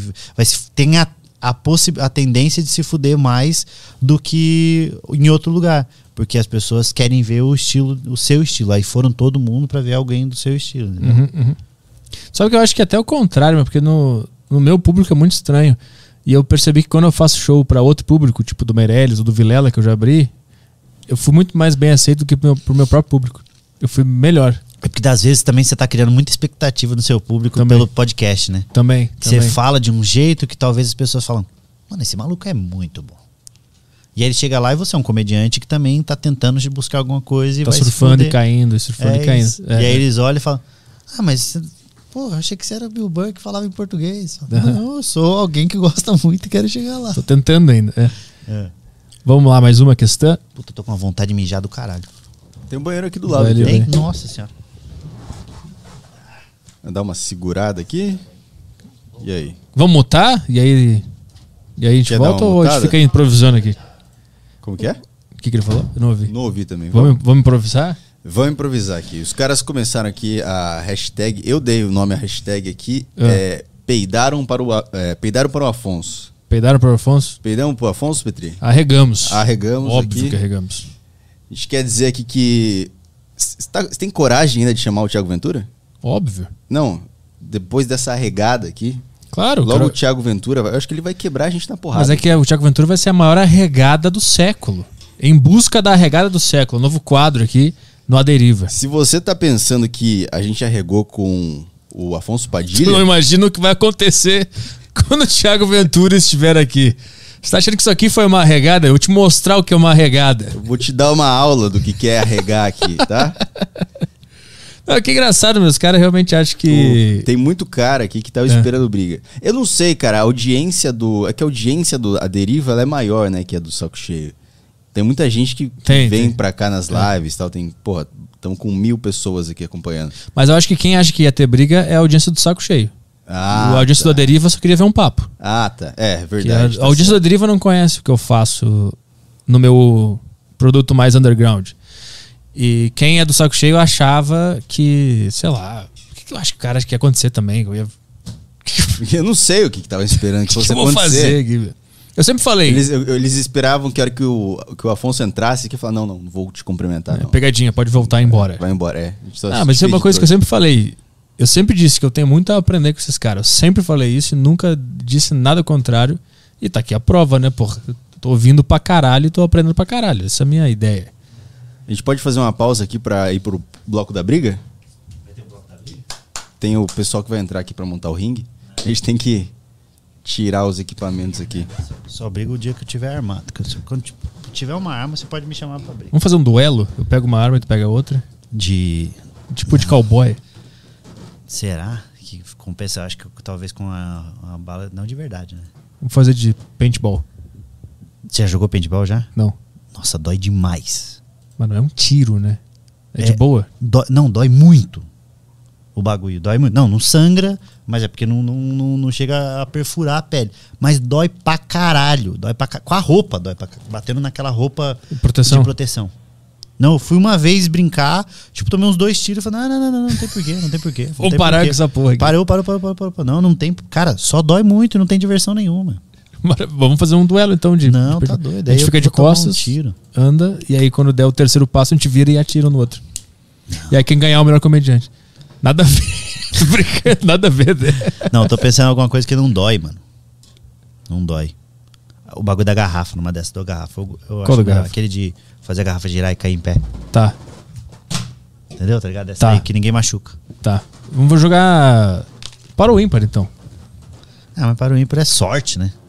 A garrafa meio que é também. Você acha? Tem uma técnica Eu- envolvida? não, tem uns caras que tem técnica. Tem uns caras que acertam. Não, quando quiser. Aham. Em cima das coisas. Vrau, joga. Tipo um parkour de garrafa. É, o par... Vamos lá, rapidão, passar aqui que ele, tem que ir. Vamos lá. Tá, o Otávio Souza. Boa tarde, amigos. Minha questão é: qual é a opinião de vocês sobre o humor nonsense? E vocês acham que se enquadra no stand-up? Uhum, eu acho que sim. Sim, lógico que sim. É que tem a coisa de vários estilos. Eu gosto. Eu, eu gosto, mas não sei fazer, não. E acho difícil pra caralho fazer. Você sabe? Nossa, eu acho. No muito- sense? É. Não, tem, tem um cara que eu conheço que faz bem difícil. pra caralho, que é o Robert Kiefer. Esse cara é um gênio. Eu, eu, eu conheço o, o Andy Kaufman, esses caras mais, É, tipo isso mais aí. popular. E agora tem esse. O Andrew, como que é o nome dele? Que saiu o filme dele agora na Netflix? Eric André. Eric Andrew. É, tem o fa- Eric André Show lá. É, ele tem isso aí. O filme dele tá legal pra caralho. Eu vi o filme também agora e vi o especial. Você viu o especial dele? O especial dele eu não vi inteiro, mas é, eu vi. O especial dele. E o especial dele é engraçado, porque ele faz um bagulho inocente do nada, assim, tipo, blá, dá uns gritos no bagulho. Só que tem texto de stand-up. Ele interage com o cenário também. Interage com o né? cenário, liga pra mãe de alguém, faz um bagulho meio assim, uma- umas festas. Mas ele faz stand-up, stand-up também. Meio basicão. Quero ver isso aí. Como é que é o nome? É, É, é Eric André. Coloca Eric André. Eric André. Tipo, É, Eric André. Tá, E aí vai ter um especial dele lá. no Netflix. Tá bem. O que mais temos aí? Vamos lá, o que tem aqui? O cara mandou uma bíblia O cara aqui. mandou uma bíblia Aí e, é não, e não faz sentido nada que ele falou. É, aí é foda. Vamos. Guilherme Just, eu vi um vídeo do Padilha um tempo atrás que ele fala sobre um show que ele fez na Irlanda. Minha questão é, como você se é, como que você se preparou para fazer um show em outro país? Procurou algum show de comediante no local ou procurou sentir a vibe na hora? É, a, a, se possível. Por que você escreveu um A, se possível? A, se possível, Afonso. Manda um abraço pra minha mãe, que é uma grande fã sua. Cara, que Não vou falar o nome dela, mas vai saber quem é. Ela vai saber quem é. Um abraço pra sua mãe. Como é que é o nome da mãe dele? O nome dele? Eu, dele é Guilherme. Um, um abraço pra mãe do Guilherme.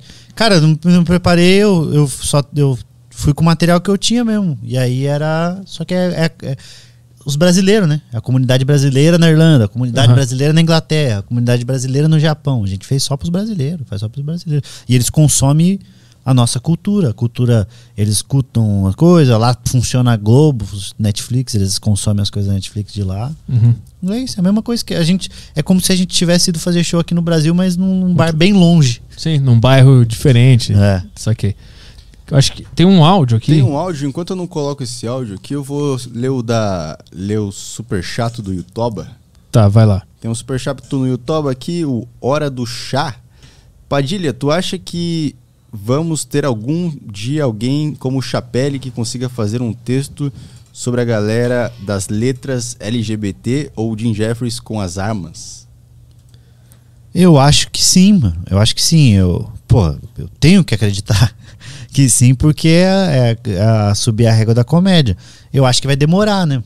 Pra caralho, porque a gente precisa ver mais, fazer mais, aprender a fazer, entender como faz e a plateia também tá, tá junto, entendeu? A plateia tá, tá consumindo e evoluindo junto com a gente. Mas eu acredito que sim. Acredito que sim. Tem muita gente boa fazendo, muita gente boa nova que daqui 10 anos com certeza já vai ter ultrapassado umas barreiras, tentado falar umas coisas que já pegaram mais coisa mastigado, mais espaço pra fazer. Então eu acho que sim, e a gente vai continuar também fazendo. Eu espero que daqui 20 anos esteja muito melhor do que agora. Eu acho que também vai, eu, eu concordo. Acho, né? que, acho que vai chegar. Eu acho no- que vai, vai, vai subir na régua. Só que precisa de mais comediantes. Tem que mais, mais gente fazendo. Ah, mas tem muita gente ruim. Pois é, mas precisa de gente ruim pra sair gente boa. Precisa mais gente fazer. Por isso que eu fico muito feliz quando eu vejo mais gente fazendo, mais gente. Mas não só gente fazendo, gente fazendo, estudando, lendo, arriscando. arriscando, tentando entender, tentando subir essa régua, porque é importante pra caralho. Se tiver pouca gente fazendo, a, a possibilidade de, de, de ter alguém muito bom é diminui, né? Vamos para a última questão aqui. É um áudio. Última questão em áudio. Vou botar o fone aí pra. E é do. Como que é o nome dele aqui? Lu, eu, não. Neto Caldas. Neto Caldas. Toca a ficha aí.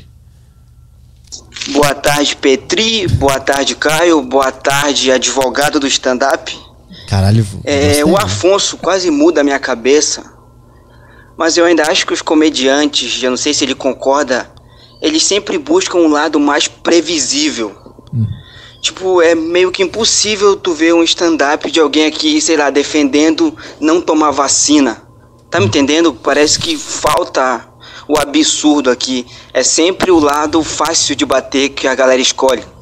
Um bom ponto. É um bom, não, um bom ponto. Eu, eu, eu- quando eu fui escrever o texto de vacina, e o meu é falando dos caras que não querem tomar vacina, eu co- tava conversando com o Denison Carvalho, que é um, um menino muito, muito bom. A gente, ele falou, puta, você acha que o Bill Burr defenderia o ponto das pessoas tomarem vacina ou a liberdade da pessoa não tomar? Eu, aí eu, eu falei, eu acho que ele saberia defender o ponto da pessoa ter a liberdade de não tomar. Mas na, na nossa conjuntura, no, no, no meio que a gente tá, ele não defenderia esse ponto. É, no podcast dele ele fala, ele fala contra quem é contra a vacina. É. Pra caralho. Ainda mais num- nesse momento que a gente tá vivendo. É. Então, pras pessoas. a- a- porra, existe terraplanista, mano. Uhum. Se você faz uma piada sendo a favor do terraplanista, tem gente que vai achar que você tá falando sério e então é, um, é, um, é, uma, é uma linha muito tênue. Porque eu sou, eu sou totalmente contra as pessoas que são contra tomar vacina. Então não tem como. Aí é fugir da minha verdade só pela, pela coisa, entendeu? Então eu pre- preferi ir na verdade de que eu sou contra e fazer piadas zoando essas pessoas, mas também meio uma. Eu fiz um, um texto de vacina. é, esse maluco mandou o áudio, que é isso. Que eu falo, sou a favor da pessoa ser é, contra tomar vacina. Eu não acho que tem que ser obrigatória a vacina. Mas eu acho que você tem que perder direitos a algumas coisas. Porque você não tá tomando vacina. Nós estamos vendo uma sociedade que todo mundo tá tomando. Você não pode fazer algumas coisas. Você não, ah, não posso ir num, num, num show. Não pode. Por quê? Porque você não tomou vacina. Por que, que você é melhor que os outros? Então, é meio tentando defender isso, mas com piadas, obviamente, entendeu? Buscar esse ponto pra cutucar, mas Sim. de um jeito. Mas fora o, pon- a- o assunto vacina, acho que ele tem um ponto quando normalmente Quando se, fala da, da previsibilidade. se cai no da- previsível. na primeira ideia. É. Então, mas é talvez não seja a primeira ideia da pessoa que estava escrevendo, entendeu? Às vezes ele escreveu três piadas e aquela aquele terceira que ele chegou, Uhum. pra ele era melhor. Só que pra quem tá assistindo fala, caralho, é a primeira ideia, a sua primeira ideia. Você talvez chegaria nessa, nessa piada, mas essa pessoa demorou pra chegar naquela ideia. Ou ela só escreveu aquela ali e se contentou com aquilo também, entendeu? E eu- mas eu, eu, eu acho um grande problema sempre a generalização. Generaliza- generalização é uma coisa que é ruim porque você coloca todo mundo no mesmo balaio, sendo que tem gente que tá fazendo outras coisas, entendeu? Ah, a comédia. Não, não é a comédia. Algumas pessoas. E a gente também não, não pode, não sabe o que essa pessoa tá buscando, né? Às vezes é só quer aquilo. Às vezes não, E você quer- tá se incomodando com aquilo de um jeito que não vai mudar nada pra você. E aí ela vai continuar fazendo e foda-se, entendeu? Então acho que tem que pens é, pensar mais em como a gente pode fazer pra isso Surgir. andar. Ah, Como é que é? Pra andar. Andar, então tá, sim. gente, eu, eu quero que a comédia seja mais sobre a verdade. Eu, não, eu assisto o vídeo, eu não vejo verdade naquela pessoa. Tá, mas o que, que eu posso fazer? Entendeu? Sim. Eu acho que é mais. Que é o bagulho do sofrimento, a gente cai de novo no sofrimento de ficar sofrendo Uhum, e o sofrimento de fazer alguma coisa, entendeu? Sim, concordo plenamente. Sim. Porque eu vejo direto, caralho, eu- não é isso. Eu acho que não é esse caminho que a gente tem que seguir. Mas o que, que a gente pode fazer pra buscar então o caminho que a gente quer seguir? É difícil pra caralho, mas é difícil, mano. Você tá ligado também, né? Sim, é difícil pra caralho. Tomar no cu. É muito complicado. Ainda mais tentar fazer o, exatamente o que tu quer fazer. É muito difícil. E quando eu não tava subindo no palco, eu era só um sonhador, que eu tinha tava influenciado por Bill Hicks, Doug Stanhope. Eu pensava, não, é isso aí. Doug Stanhope tá- é meu top 5. É um dos, é um dos É foda, que eu né? mais gosto. Meu também. Tipo, dispara. É, volta e. Tipo, pelo menos uma vez no ano eu assisto os especial dele que eu Uhum. tenho acesso legendado. Eu, eu fico escutando no Spotify, meu. Eu boto ali. É, pelo menos uma vez por ano. Porque assim com o Chapelle também, com, com o, o Bill Burr também, eu assisti, assisti agora, faz duas semanas, aquele preto e branco Não, eu dele. também. Aquilo ali Eu é. assisti, é aquilo lá é ali é- impressionante. é. Porque eu fico, pra mim, serve como. Ao mesmo tempo que eu fico com raiva, Uhum. eu fico com raiva de. Ah, vai tomar no cu, é impossível fazer isso daqui que ele tá fazendo. eu fico pensando, cara, mas como é que ele chegou nisso? Como é que ele fez isso daqui? Puta que pariu. Eu fico tentando decifrar Aham. pra, pra entender. Eu queria, tipo, trocar uma ideia pra saber como é que escreve, como é que esses caras escrevem. Ele tem um vídeo que ele fala. Quem? Mas o Bill Burr. Mas não tá legendado. Ele não escreve. Ele, Ele- não escreve. Ele fala, o cara pergunta como é que é o teu processo de escrita. Ele fala, não escrevo.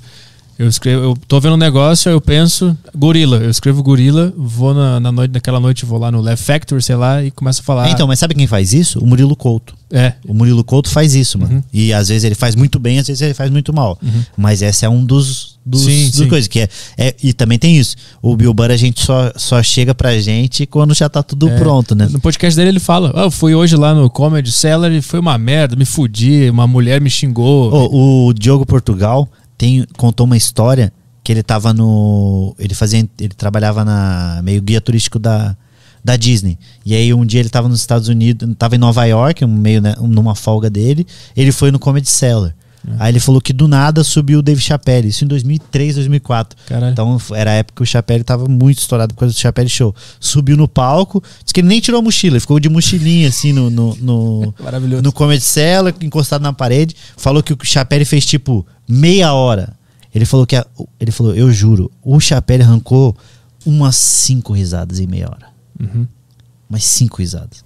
Então se fudeu pra caralho, falando umas coisas que nem na, que não era nada, Sim, tipo sim. que não tinha formato nenhum, tinha forma nenhuma, não era, não era o- aquilo que a gente tá acostumado a ver. Só que daí você chega pra gente, já é o que tá funcio- o funcional, né? Sim. Tem um que os caras do Comédia com Legenda, que é um baita canal maneiro, que os caras estão colocando muita, muito conteúdo de comédia pra gente que é burro, igual eu não sabe falar inglês. Eles colocaram um especial do Richard Pryor. Uhum. Você viu esse daí já? Não. Que é ele, é, é o Tá Richard fumando, Pryor. né? Hã? Que ele fica fumando. Fumando, você viu É, esse? Isso é foda que é, pra pô, é bonito pra caralho a filmagem, assim. A direção A dele é direção, a direção é de um, é de um pica. É do tipo de diretor que É já diretor ganhou o Oscar. foda, né? Verdade. É, o diretor é um diretor de filme foda, que agora ele é foda, que na época eu acho que não era tanto assim, hoje em dia ele é um é tipo um Spike Lee da vida. E aí a direção fica uma câmera fixa e uma câmera de mão assim que fica buscando, às vezes vai só no, no cigarro dele, aí abre de novo. E ele se fode pra caralho, não é não? Se fode muito no show. Não tem muita risada. Não é tem bem- muita risada e tem umas coisas que dá pra ver que nem era é piada que ele, ele tava falando e talvez buscando Ele tentou formato. improvisar ali não rolou. Nossa, não rolou, mas de- não rolou de um jeito que chega a ser o, beira o constrangimento e ele continua fazendo e chega um momento que ele meio assume, né? Aham. Vocês não estão rindo muito, né? Hoje, não sei o que, eu vou continuar fazendo. É, e aí ele vai, vai buscando isso daí. Só que é, pô, é uma raridade um disco desse daí, tá ligado? O, como eu sou muito viciado no Doug Stanhope, eu tenho um amigo meu que a gente fica trocando. Ele fica me mandando bootleg, tipo, gravação do show no restaurante, não sei o que, que ele acha, ele me Tomando manda. água. E aí, não, é se fudendo, vai, sendo vaiado, pro cara indo embora no meio do show, porque ele é muito. Ele tem um estilo muito único. Não, né? é muito, muito mesmo. E a galera vai embora e é isso aí. Ele se Mas é um puta de um cara inteligente também. O Di mandou a matéria que você. Uhum, lá da uhum. Vice. Aham. Esses caras são. É muito engraçado, porque a gente vê só fazendo. O Bill Burr é engraçado porque ele fala, não, eu sou burro, ele fica reforçando toda hora isso daí, mas nada. É um cara que, tem, que sempre buscou referência e, e, e leu e tem um conteúdo que isso é visível quando ele tá defendendo um ponto. Uhum. E aí você fala, o David Chappelle, o Chappelle ele era. A mãe dele é professora de história negra e o pai dele era diretor de faculdade. Hum. Então é gente que teve referência. Não é que somos burros. Você começou a ler com 29 ou com 21. A gente que é burro mesmo, por isso que vai demorar mais pra gente conseguir fazer. Uhum. Porque a gente vai precisar fazer muito pra conseguir fazer um décimo do que os caras fazem. Se tu pegar o texto transcrito do Stanhope, parece um livro de literatura. É muito bem escrito, com termos e É, as coisas boas fazem- comparações. É, porra, é do Umas caralho. defesa boa pra É. caralho. Não, ele é muito bom, é muito bom. Só que é um cara que também é, é doido, né? Um- é um doido, né? É, meio tipo o Bukowski. É, é, Você total. pega o Bukowski, be- bebia pra caralho, comia puta, pra, do nada ele parava de escrever na vida. Não vou mais escrever. Tentei ser escritor, tentei ser. Não vou mais, não vou mais Igual- escrever, foda-se. igual. Vou trabalhar de. Ele ia trabalhar como o cara que. de lixeiro. Trabalhar de lixeiro. Aí você pega um cara, um puta do escritor, e fala, não, mas não vou mais, porque sofre muito. Aí chega um momento que ele conseguiu encontrar o jeito que aquilo dá, dá, dá Uhum. Felicidade pra ele fazer. Então ele faz. Aí você pega os últimos, os últimos livros, não. Ele depois de mais velho, porque ele, ele virou, ele ficou famoso e a galera começou a ler ele depois dos 45 anos de idade dele. Sim. Então aí ele, ele começa a descrever como é que é a, a rotina de escrita dele. É todo dia, ele senta, coloca pra tocar música clássica e a máquina de escrever e vinho, bebendo vinho, bebendo as coisas. E aí fica a noite toda escrevendo.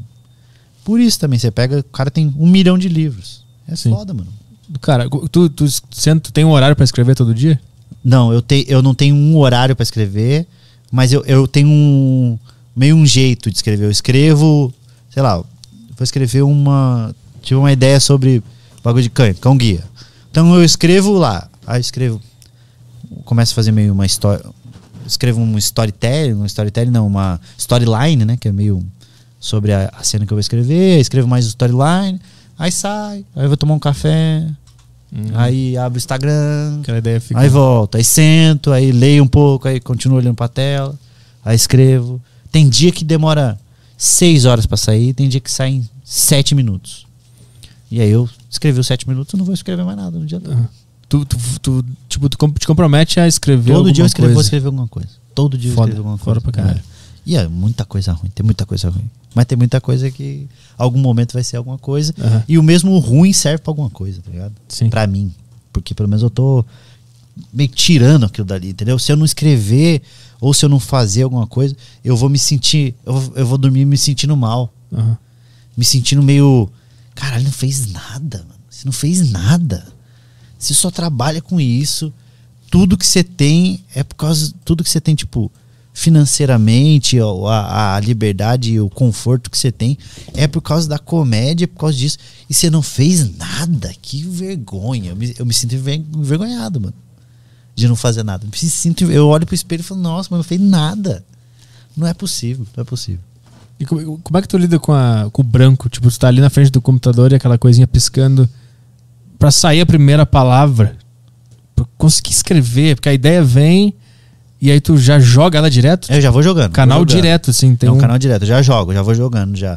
Coisa, aí trava, aí sai, aí, aí eu faço isso, eu saio de frente, da frente do bagulho, às vezes fico sentado, leio, eu tenho um monte de livro em volta assim, na minha mesa. Eu pego o livro, leio, aí eu abro o Instagram, aí bato uma punhetinha, aí fecho, aí volto, tento escrever. Eu só, só saio quando eu escrevo alguma coisa. Pode ser a pior coisa do mundo, mas eu escrevi alguma coisa, entendeu? Tipo, tu sai daquele ambiente, o escritório, que o- É, mas às vezes eu trago pra, pra sala. Pego o iPad, eu escrevo no iPad. Então trago o iPad e deixo no braço do coisa. Então tô assistindo alguma coisa, fico no sofá assistindo. Ah, tô vendo Ah. BBB. Aham. Tô vendo BBB.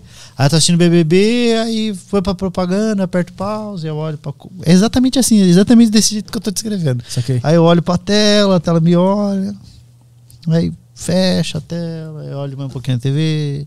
Aí vou pra lá. Do nada eu sento. Do nada não, né? Porque eu tô, querendo ou não, a cabeça ela tá. Eu não sei como é que funciona. Tá focada nisso. Mas ela tá buscando alguma coisa. Acho que tá abrindo lá uns arquivos, tirando algumas coisas, jun- tentando juntar uma coisa com a outra. Aí eu escrevo uma coisa. Só que é- e aí escrevo uma coisa e aí eu não fico fazendo julgamento. Eu falo, ah, vou escrever, tá bom. Então vê isso aqui, eu vou escrever isso aqui. Aí eu escrevo tudo aquilo ali.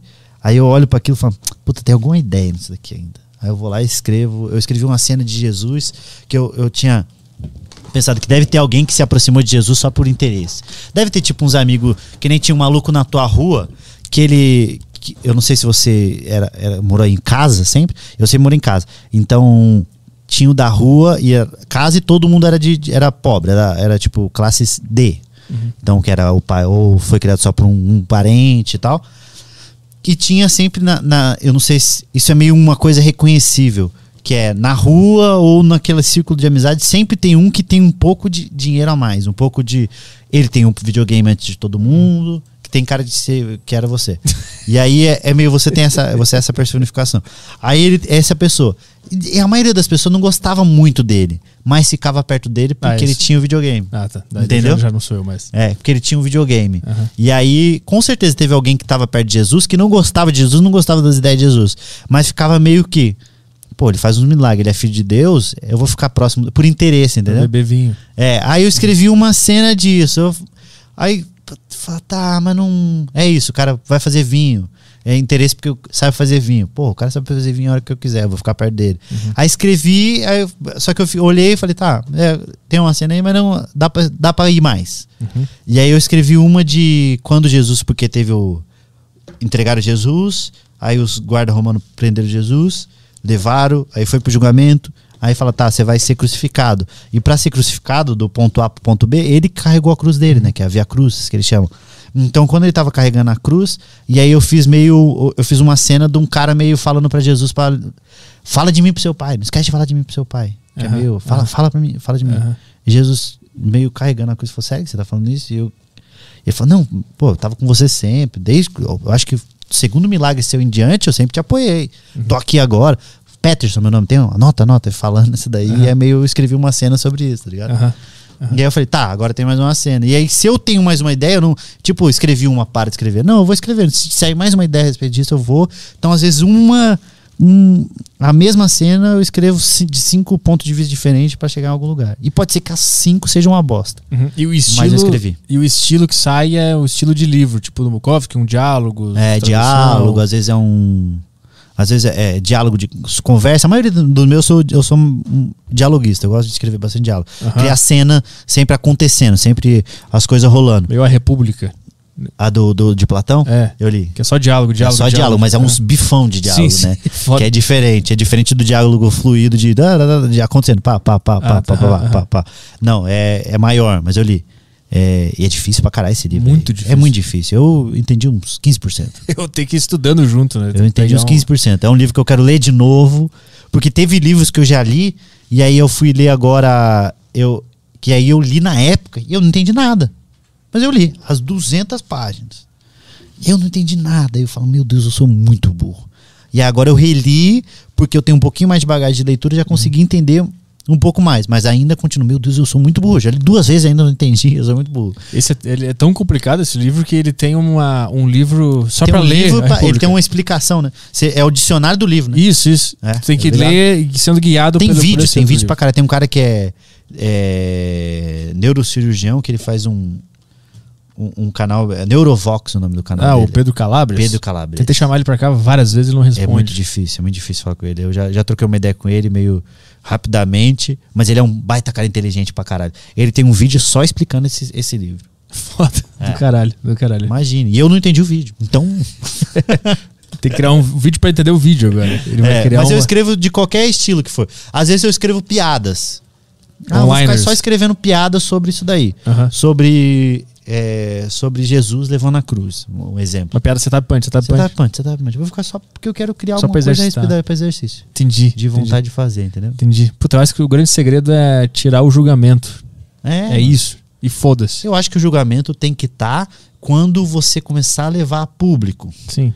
Porque daí você vai criar um crivo de uma peneira, né? Aí Uhum. você vai peneirar. Mas eu acho que quando você tá fazendo, só faz, só deixa fazer. Uhum. Boa. É isso. É isso aí? Vamos embora, Caio? Sem brigas, cara. A galera É ficou duas aí. horas aqui. Esperando a briga. Não teve uma porrada. aí é foda, hein? Teve só lição e aprendizado. Quem diria? É, isso aí. Fechou? Fechou. Então tá. É isso aí. Valeu, pessoal. Até o próximo episódio da Deriva, que é amanhã, né? Com a detetive. Isso, aham. Detetive de relacionamentos aí. Ela vem aí pra bater um papo aqui no A Deriva. Então dá um like nesse vídeo se você curtiu aqui do. Esse episódio, do esse episódio, se você curtiu esse episódio, porque o A Deriva é o menor podcast do Brasil, nós precisamos da sua ajuda, tá? Dá um likezinho aí e vamos partir desta pra melhor, quase. melhor comediante. Vamos. Vamos ver o que tem do lado de lá.